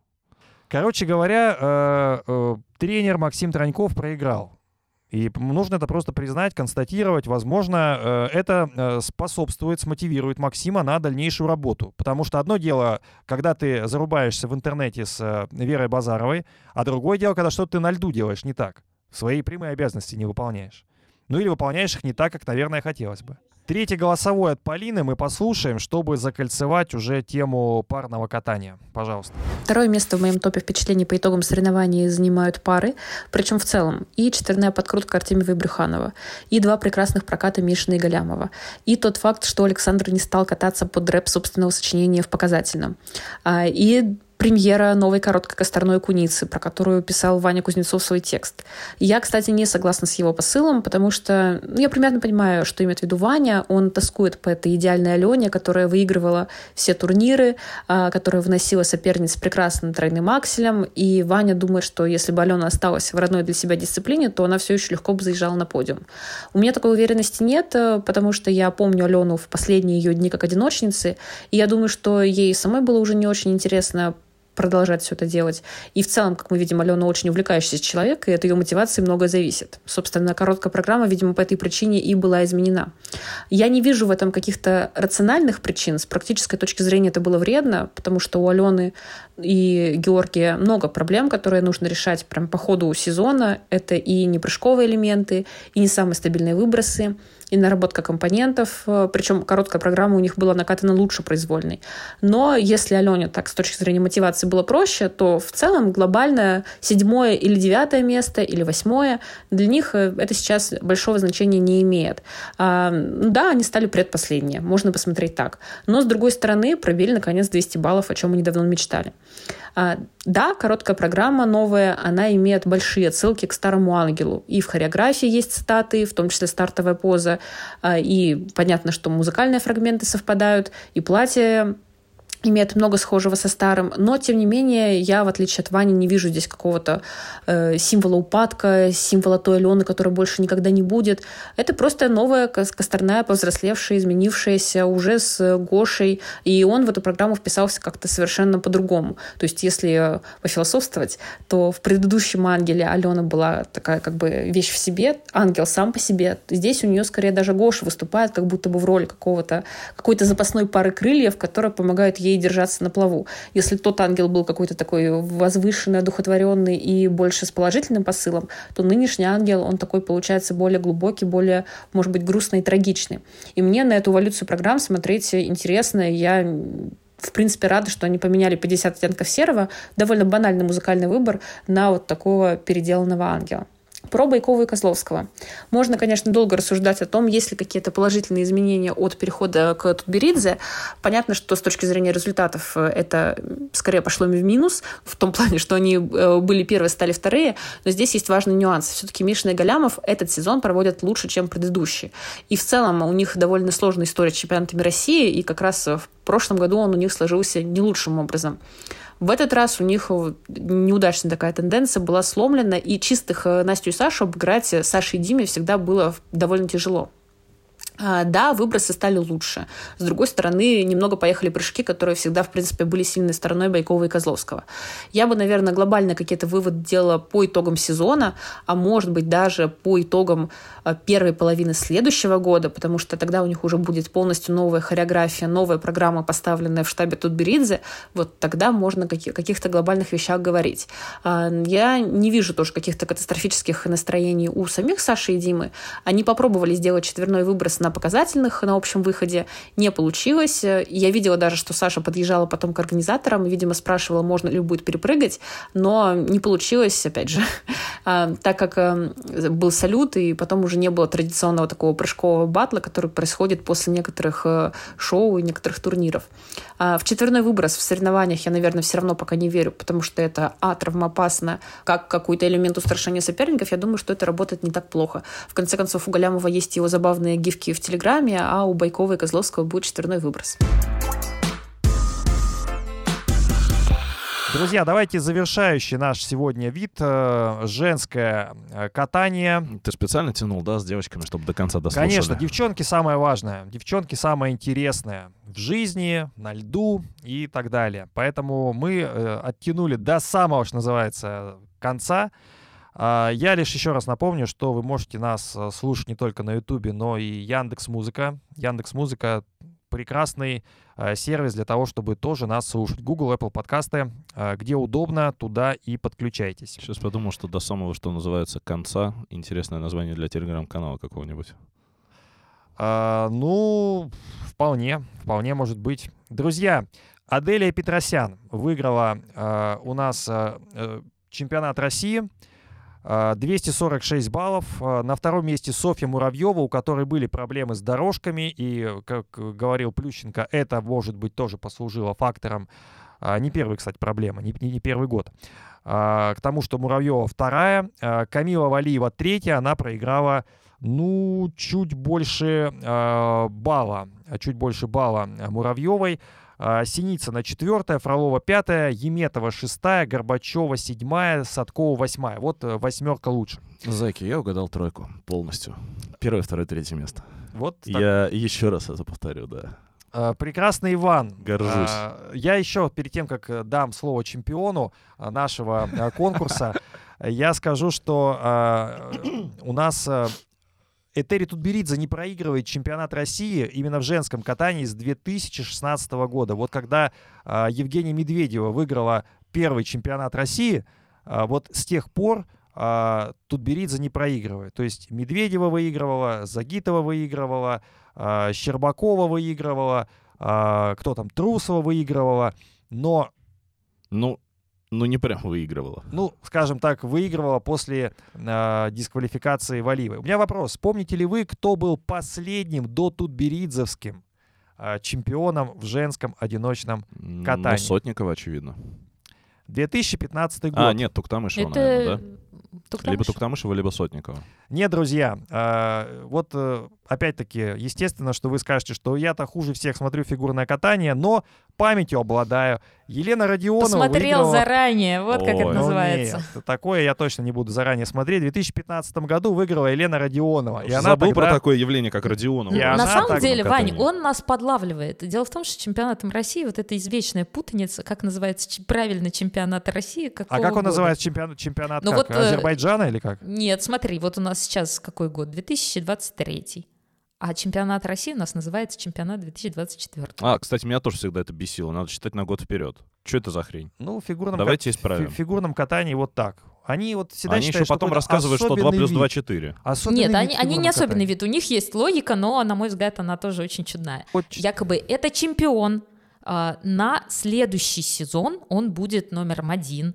И на следующий год у нас в том числе и формируется сборная. То есть логика, в общем-то, есть. Логика Но из-за того, что он происходит в декабре, международных соревнований. то это немножко путает.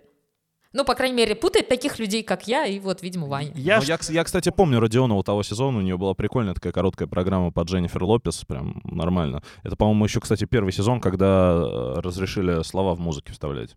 Или первый, или второй, что-то такое. Но мы помним, что все-таки фигурное катание еще почему особенный вид спорта? Что там э, важно, там даже если у тебя есть какая-то примета, она важна именно здесь, в фигурном катании. То есть вот если примета есть, например, э, в хоккее, это не то. Хотя тоже на лед выходит, собственно. Фигурное катание, у них все по-особенному.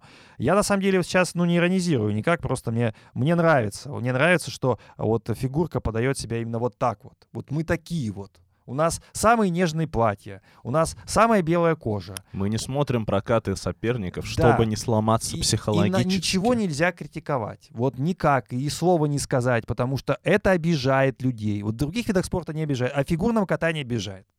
Ладно, а, у нас а, следующий а, Я пункт. прям слушала эту подводку и думаю, к чему же ты ведешь? Сейчас про девушек что-то скажет. Но все сломалось. Паш, ты как-то разочаровываешь. Нет, это было просто, нельзя это было просто мое вступление. Я э, слушаю вас, напитываюсь этой информацией и поражаюсь, а, насколько фигурка особенная. Искренне поражаюсь и искренне удивляюсь а, об этом вот прям э, в эфире. Ну почему нет? А, давайте мы все-таки перенесемся к делам нашим. Так. Вот э, чемпион Иван угадал тройку. Иван, что ты думал, когда писал вот это? Мне сейчас скажут, что мы не видели, где ты, значит, угадывал, потому что в эфире мы не называли тройки. А я писал это в нашем внутреннем Мы чате чистого хвоста, да. но я выложил скрин у себя в телеграм-канал, а, который вы сами знаете, как называется, поэтому, в общем, можете посмотреть. А как я угадал тройку? Мне кажется, что было очевидно, что Камила проиграет, а Муравьева не выиграет. Вот логика такая была.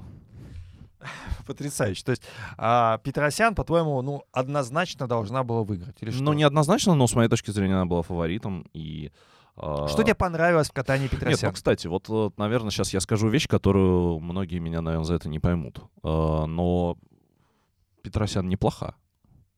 То есть ты все-таки... Но это не, это не типичная, конечно, фигуристка, которая, знаешь, из тех фигуристок, которых я здесь хвалю обычно, да, то есть, ну, Губанова там, да, и Петросян. Сейчас скажут, что, Иван, ты непоследователен.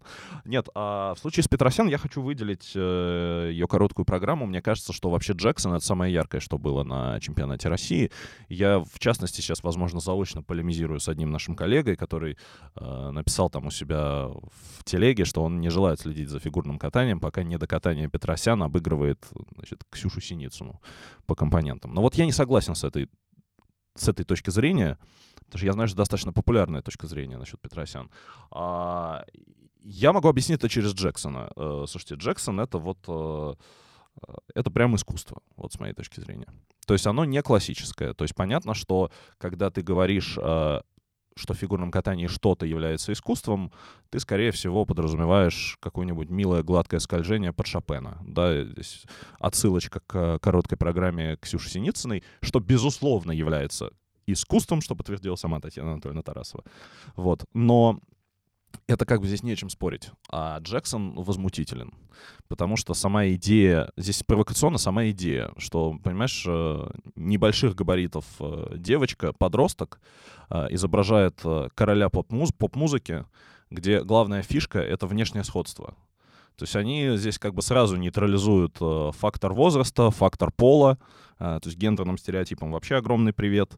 Они одновременно передают, очевидно, привет э, Евгению Плющенко, у которого в свое время была очень известная программа по Джексона, а сейчас он тренирует там одну из основных соперниц э, Петросян.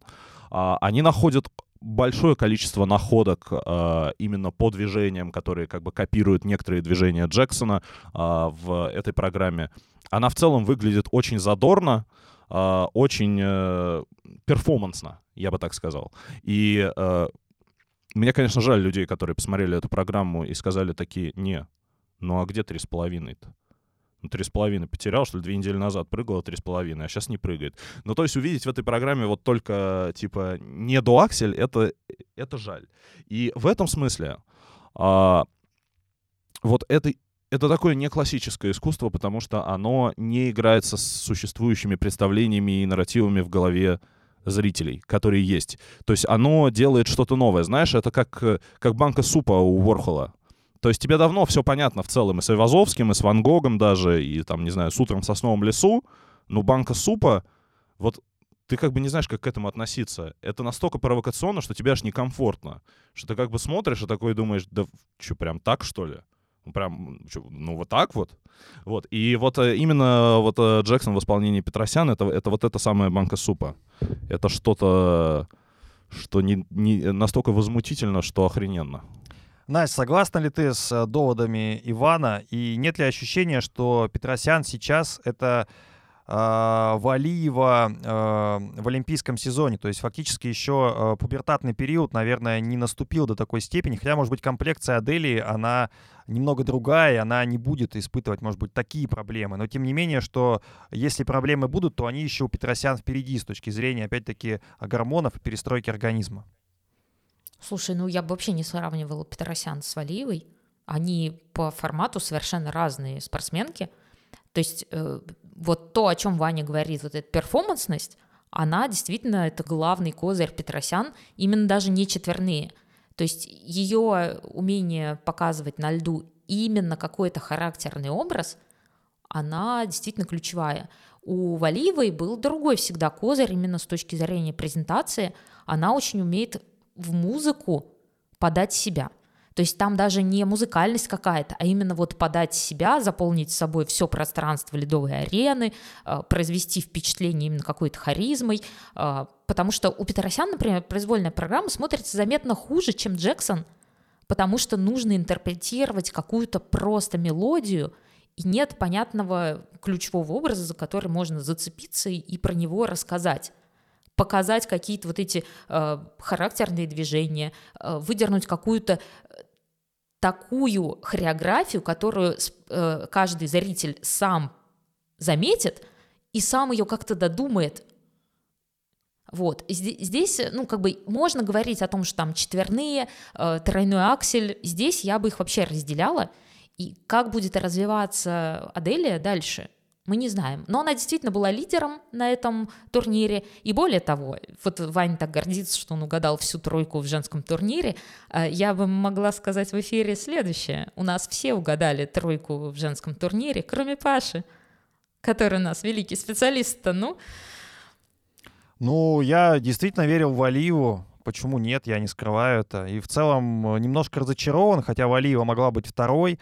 А, ну, это, вы знаете, это тоже такой момент. Э, хотелось, э, как ты там сказала, когда прогнозируешь, да, скорее что-то выдаешь желаемое за действительное. Мне хотелось, чтобы Валиева а, превзошла, что ли, себя, исполнила тот самый четверной тулуп, на который она заходила. Ну, не получилось, да. Наверное, сегодня Валиева не в той форме, в которой, в которой я бы хотел ее видеть. Может быть, она в этой форме уже и не будет. Может быть, э, следующий сезон будет еще хуже, чем этот, например, а может быть лучше. Но э, хотелось верить в это, хотелось обыграть вас какой-то каким-то неожиданным ходом, что ли. Слушай, ну Камила на самом деле выходила на этот старт какая-то немножко на себя не похожая. Может быть, она наперед думала, что нужно будет прыгать этот четверной тулуп в произвольный. И я считаю, что им надо было его убрать, возможно, и произвольно смотрелось бы лучше и чище, чем с вот этим падением. И в короткой программе, кстати, был такой небольшой конфликтный, даже я бы сказала, момент, по крайней мере, его активно обсуждали, и даже после а, Александр Рафаилович Лакерник давал интервью относительно судейства. А в короткой программе у Кабилы есть провокационный каскад, я его так называю. Он стоит во второй половине, но в самом-самом начале. И в этот раз Камила немножко поторопилась, и на трибунах люди заметили, ну, то есть, когда ты смотришь соревнования, а, есть э, большой экран на трибунах, который видно, и на нем идет таймер. И по этому таймеру было прямо очевидно, что каскад был прыгнут не в то время, когда начинается вторая половина. А вторая половина а, короткой программы, она строго с 1 минута 20 секунд. На э, той трансляции, которую было видно на трибуне, э, каскад был прыгнут в 1.18.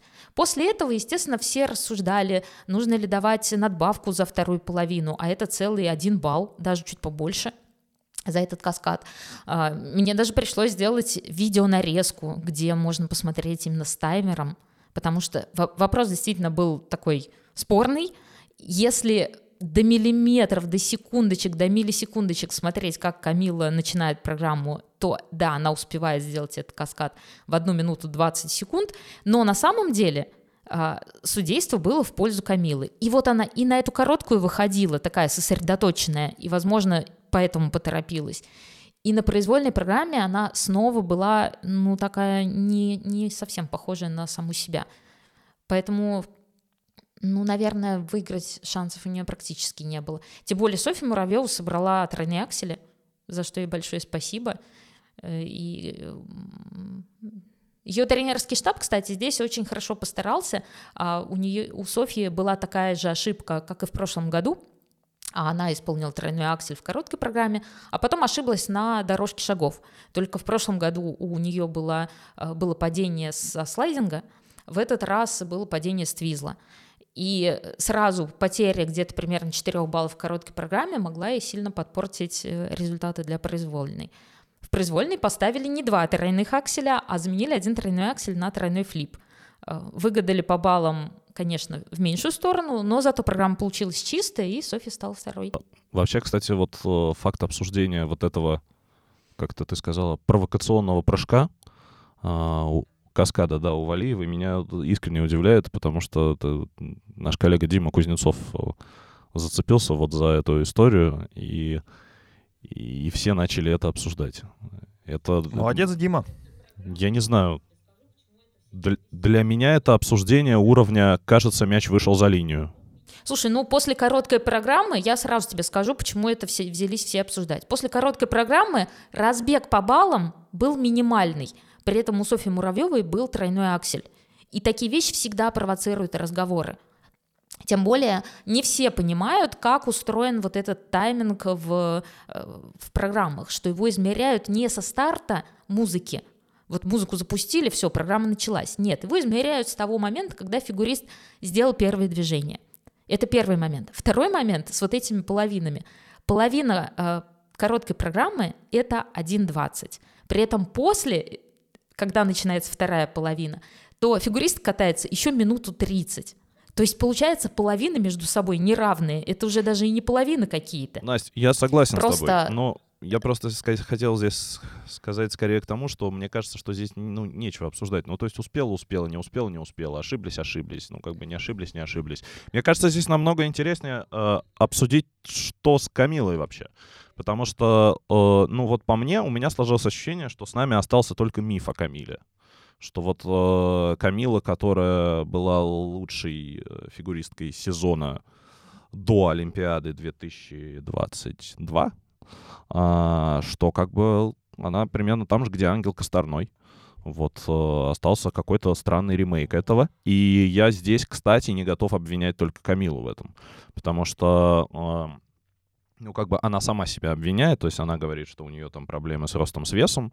А, на мой взгляд, э, здесь такая же история, как, которая начиналась у Загитовой в какой-то момент на определенном этапе ее карьеры, когда она начала, когда у нее фигура начала меняться. А, а у штаба Тутберидзе просто нет решений для этих кейсов, потому что у них есть один формат. Они создают программы под, э, скажем так, взлом фигурного катания маленьким телом. А, я не протестую, как бы, окей, да, эстетически можно рассуждать, нравится, не нравится, но как бы почему нет? А потом тела меняются, и у Тутберидзе нет решений вот э, для Валиевой в ее текущей форме. То есть она не может поставить ей э, условно медленную меланхоличную программу, где Камила катится примерно 3 минуты, пару раз прыгает, потом делает красивую дорожку. То есть нет, э, она оставляет ей, грубо говоря, тот же э, набор размахиваний руками, ногами, вот этих всех странных вертушек э, и прочих штук, которые были там условно два года назад.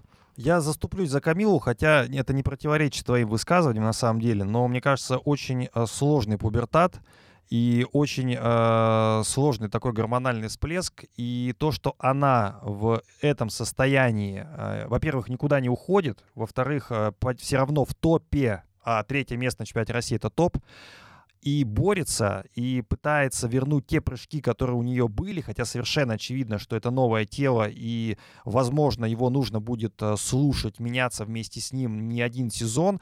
Ну, слушай, а кто из а, топов прям даже возьми Туктамышеву, которая, может быть, даже где-то в чем-то похоже телосложение, а, Туктамышева что, ровно выступала все сезоны? То есть Миша нет. тоже не справляется? Нет, нет. Mm-hmm. Туктамышева в конечном счете нашла решение для себя. То есть она нашла комфортный стиль программ. Я про то, что... Может быть, Камила тоже в поиске? А, я просто не верю, честно говоря, что она найдет это у Этери Тутберидзе. Потому что с этой проблемой... Э, Камила не первая, кто сталкивается с этой проблемой. Не найдет, э, уйдет. Этери Тутберидзе — это как тренер, понимаешь, у которого, когда основной нападающий э, получает травму, у нее, она пытается повторить все то же самое. То есть у нее, у нее нет другого решения, у нее нет другой тактики. Камиле, очевидно, нужны совсем другие программы сейчас. Они не могут быть похожими на программы Петросяна, или на программы Акатьевой, или на программы Щербаковой, или на программы Камилы два года назад. То есть она, ну, физически их не тянет. То, что как бы э, Камиле больше нечем взять, кроме вот этих вот э, э псевдогимнастических э, трюков, ну, я не уверен. Мне кажется, у нее... Вань, я не очень понимаю, о каких псевдогимнастических трюках ты говоришь, но мне кажется, это перекликается с тем, что я сказала изначально, что, возможно, надо было убрать этот четверной тулуп. Потому что э, то, что я вижу по Камиле, совсем, ну, возможно, немножко разделяется с тем, что видите вы с Пашей. А вы говорите в большей степени о пубертате и так далее, но у Камилы же не поломались тройные. А именно это происходит достаточно часто, вот когда у спортсменки оформляется тело и так далее. Настя, ну как не поломались? Мне кажется, почти, здесь э, почти не взлетает. вопрос, погоди, тройные, тройные прыжки у Камилы да в, в норме. норме? Она и это говорит о том, что у нее просто не хватает физики. Давай. Ну подожди, да я договорю. У нее просто не хватает физики доехать эту программу до конца. А четверной тулуп, как и любой четверной, как и любой прыжок ультраси, а, как и, я не знаю, перенос всех каскадов во вторую половину программы, например, если а, и, всех прыжков. Здесь проблема в том, что не хватает выносливости, потому что в начале программы съедены все силы. При этом вот вообще самые нагрузочные элементы обычно это как раз ультраси, любой четверной, любой тройной тулуп и дорожки шагов.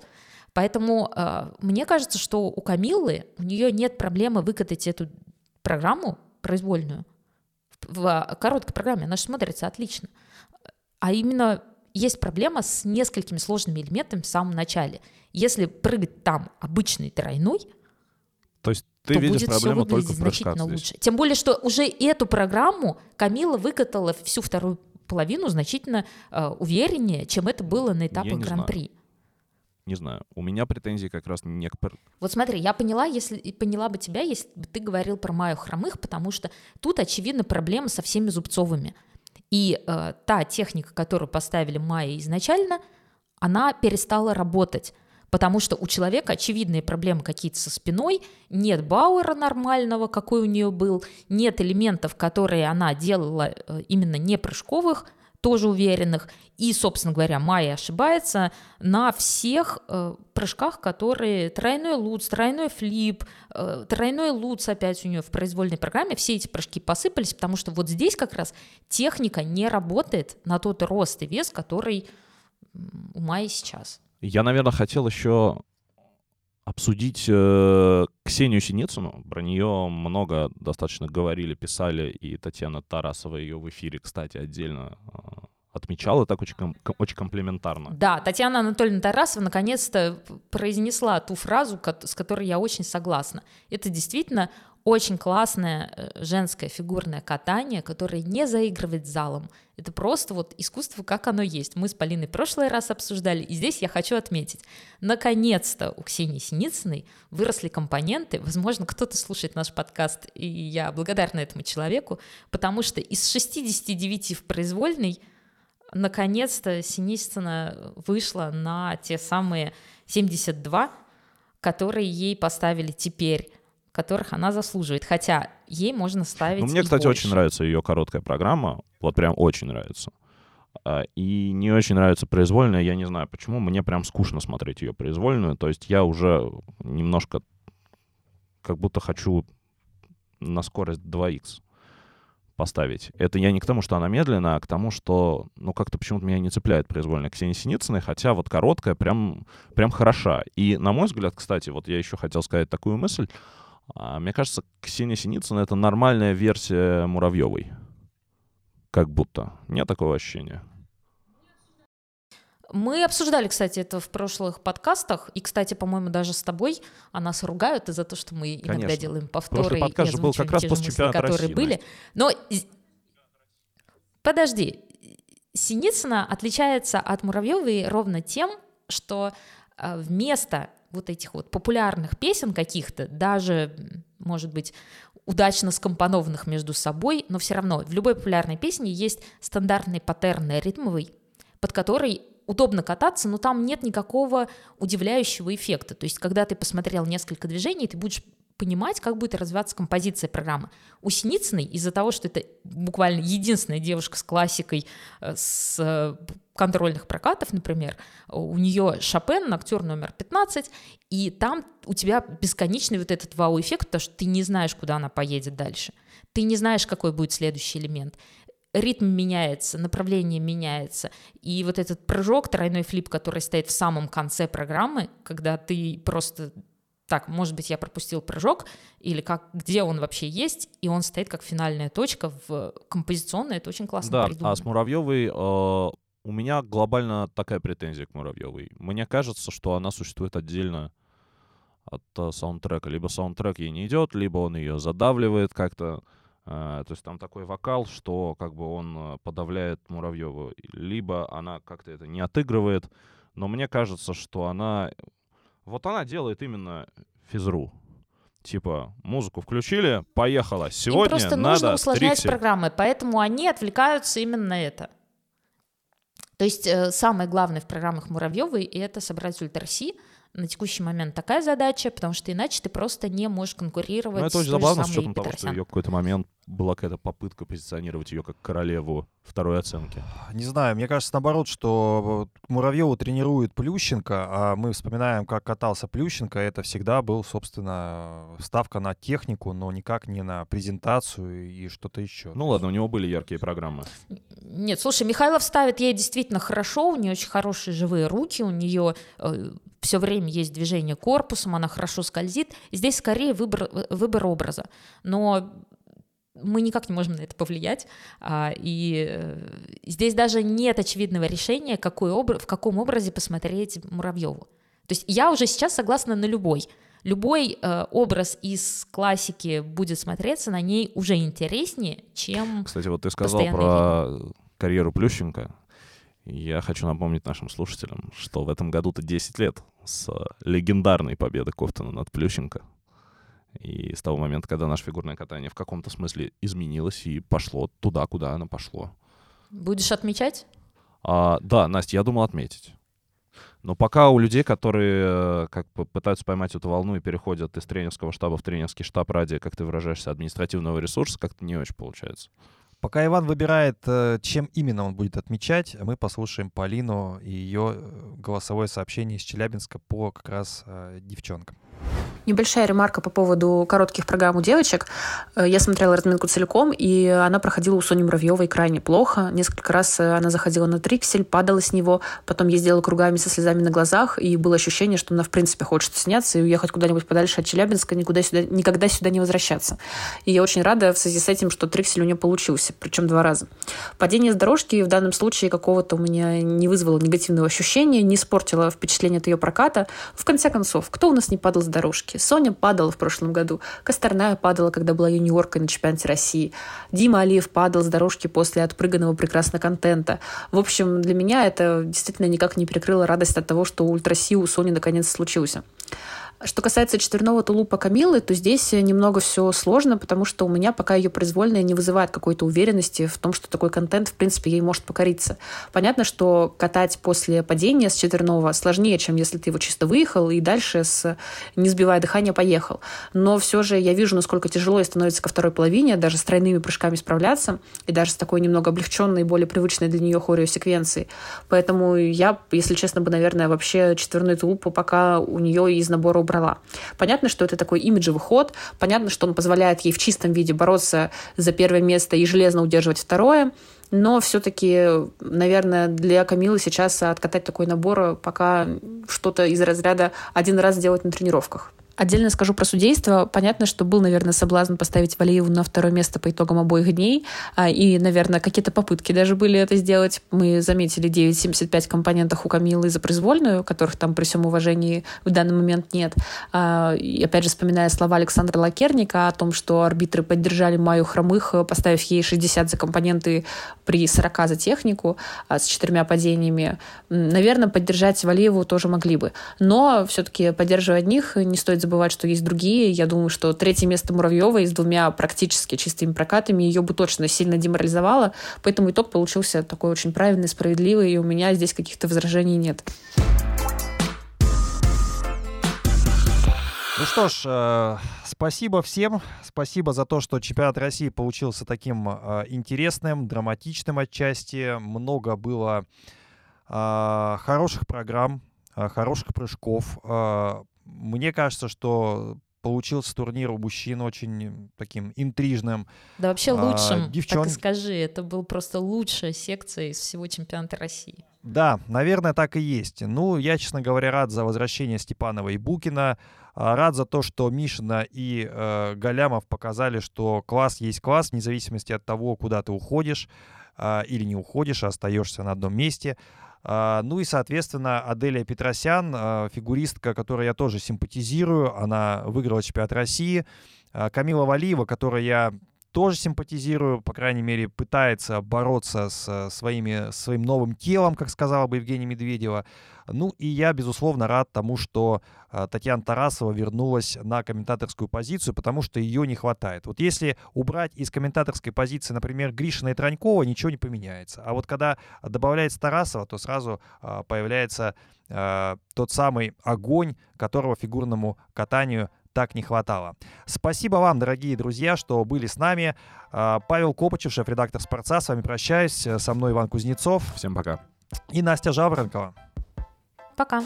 Всем пока, до встречи, кстати говоря, в новогоднем выпуске, который мы вам запишем перед, перед собственно, этими праздниками, а выйдет он непосредственно 29 декабря, так что ждите э, на платформах Яндекс Музыка, э, Google подкасты, Apple подкасты и, конечно, YouTube. Всем пока. Побеждает тот, у кого хвост чище.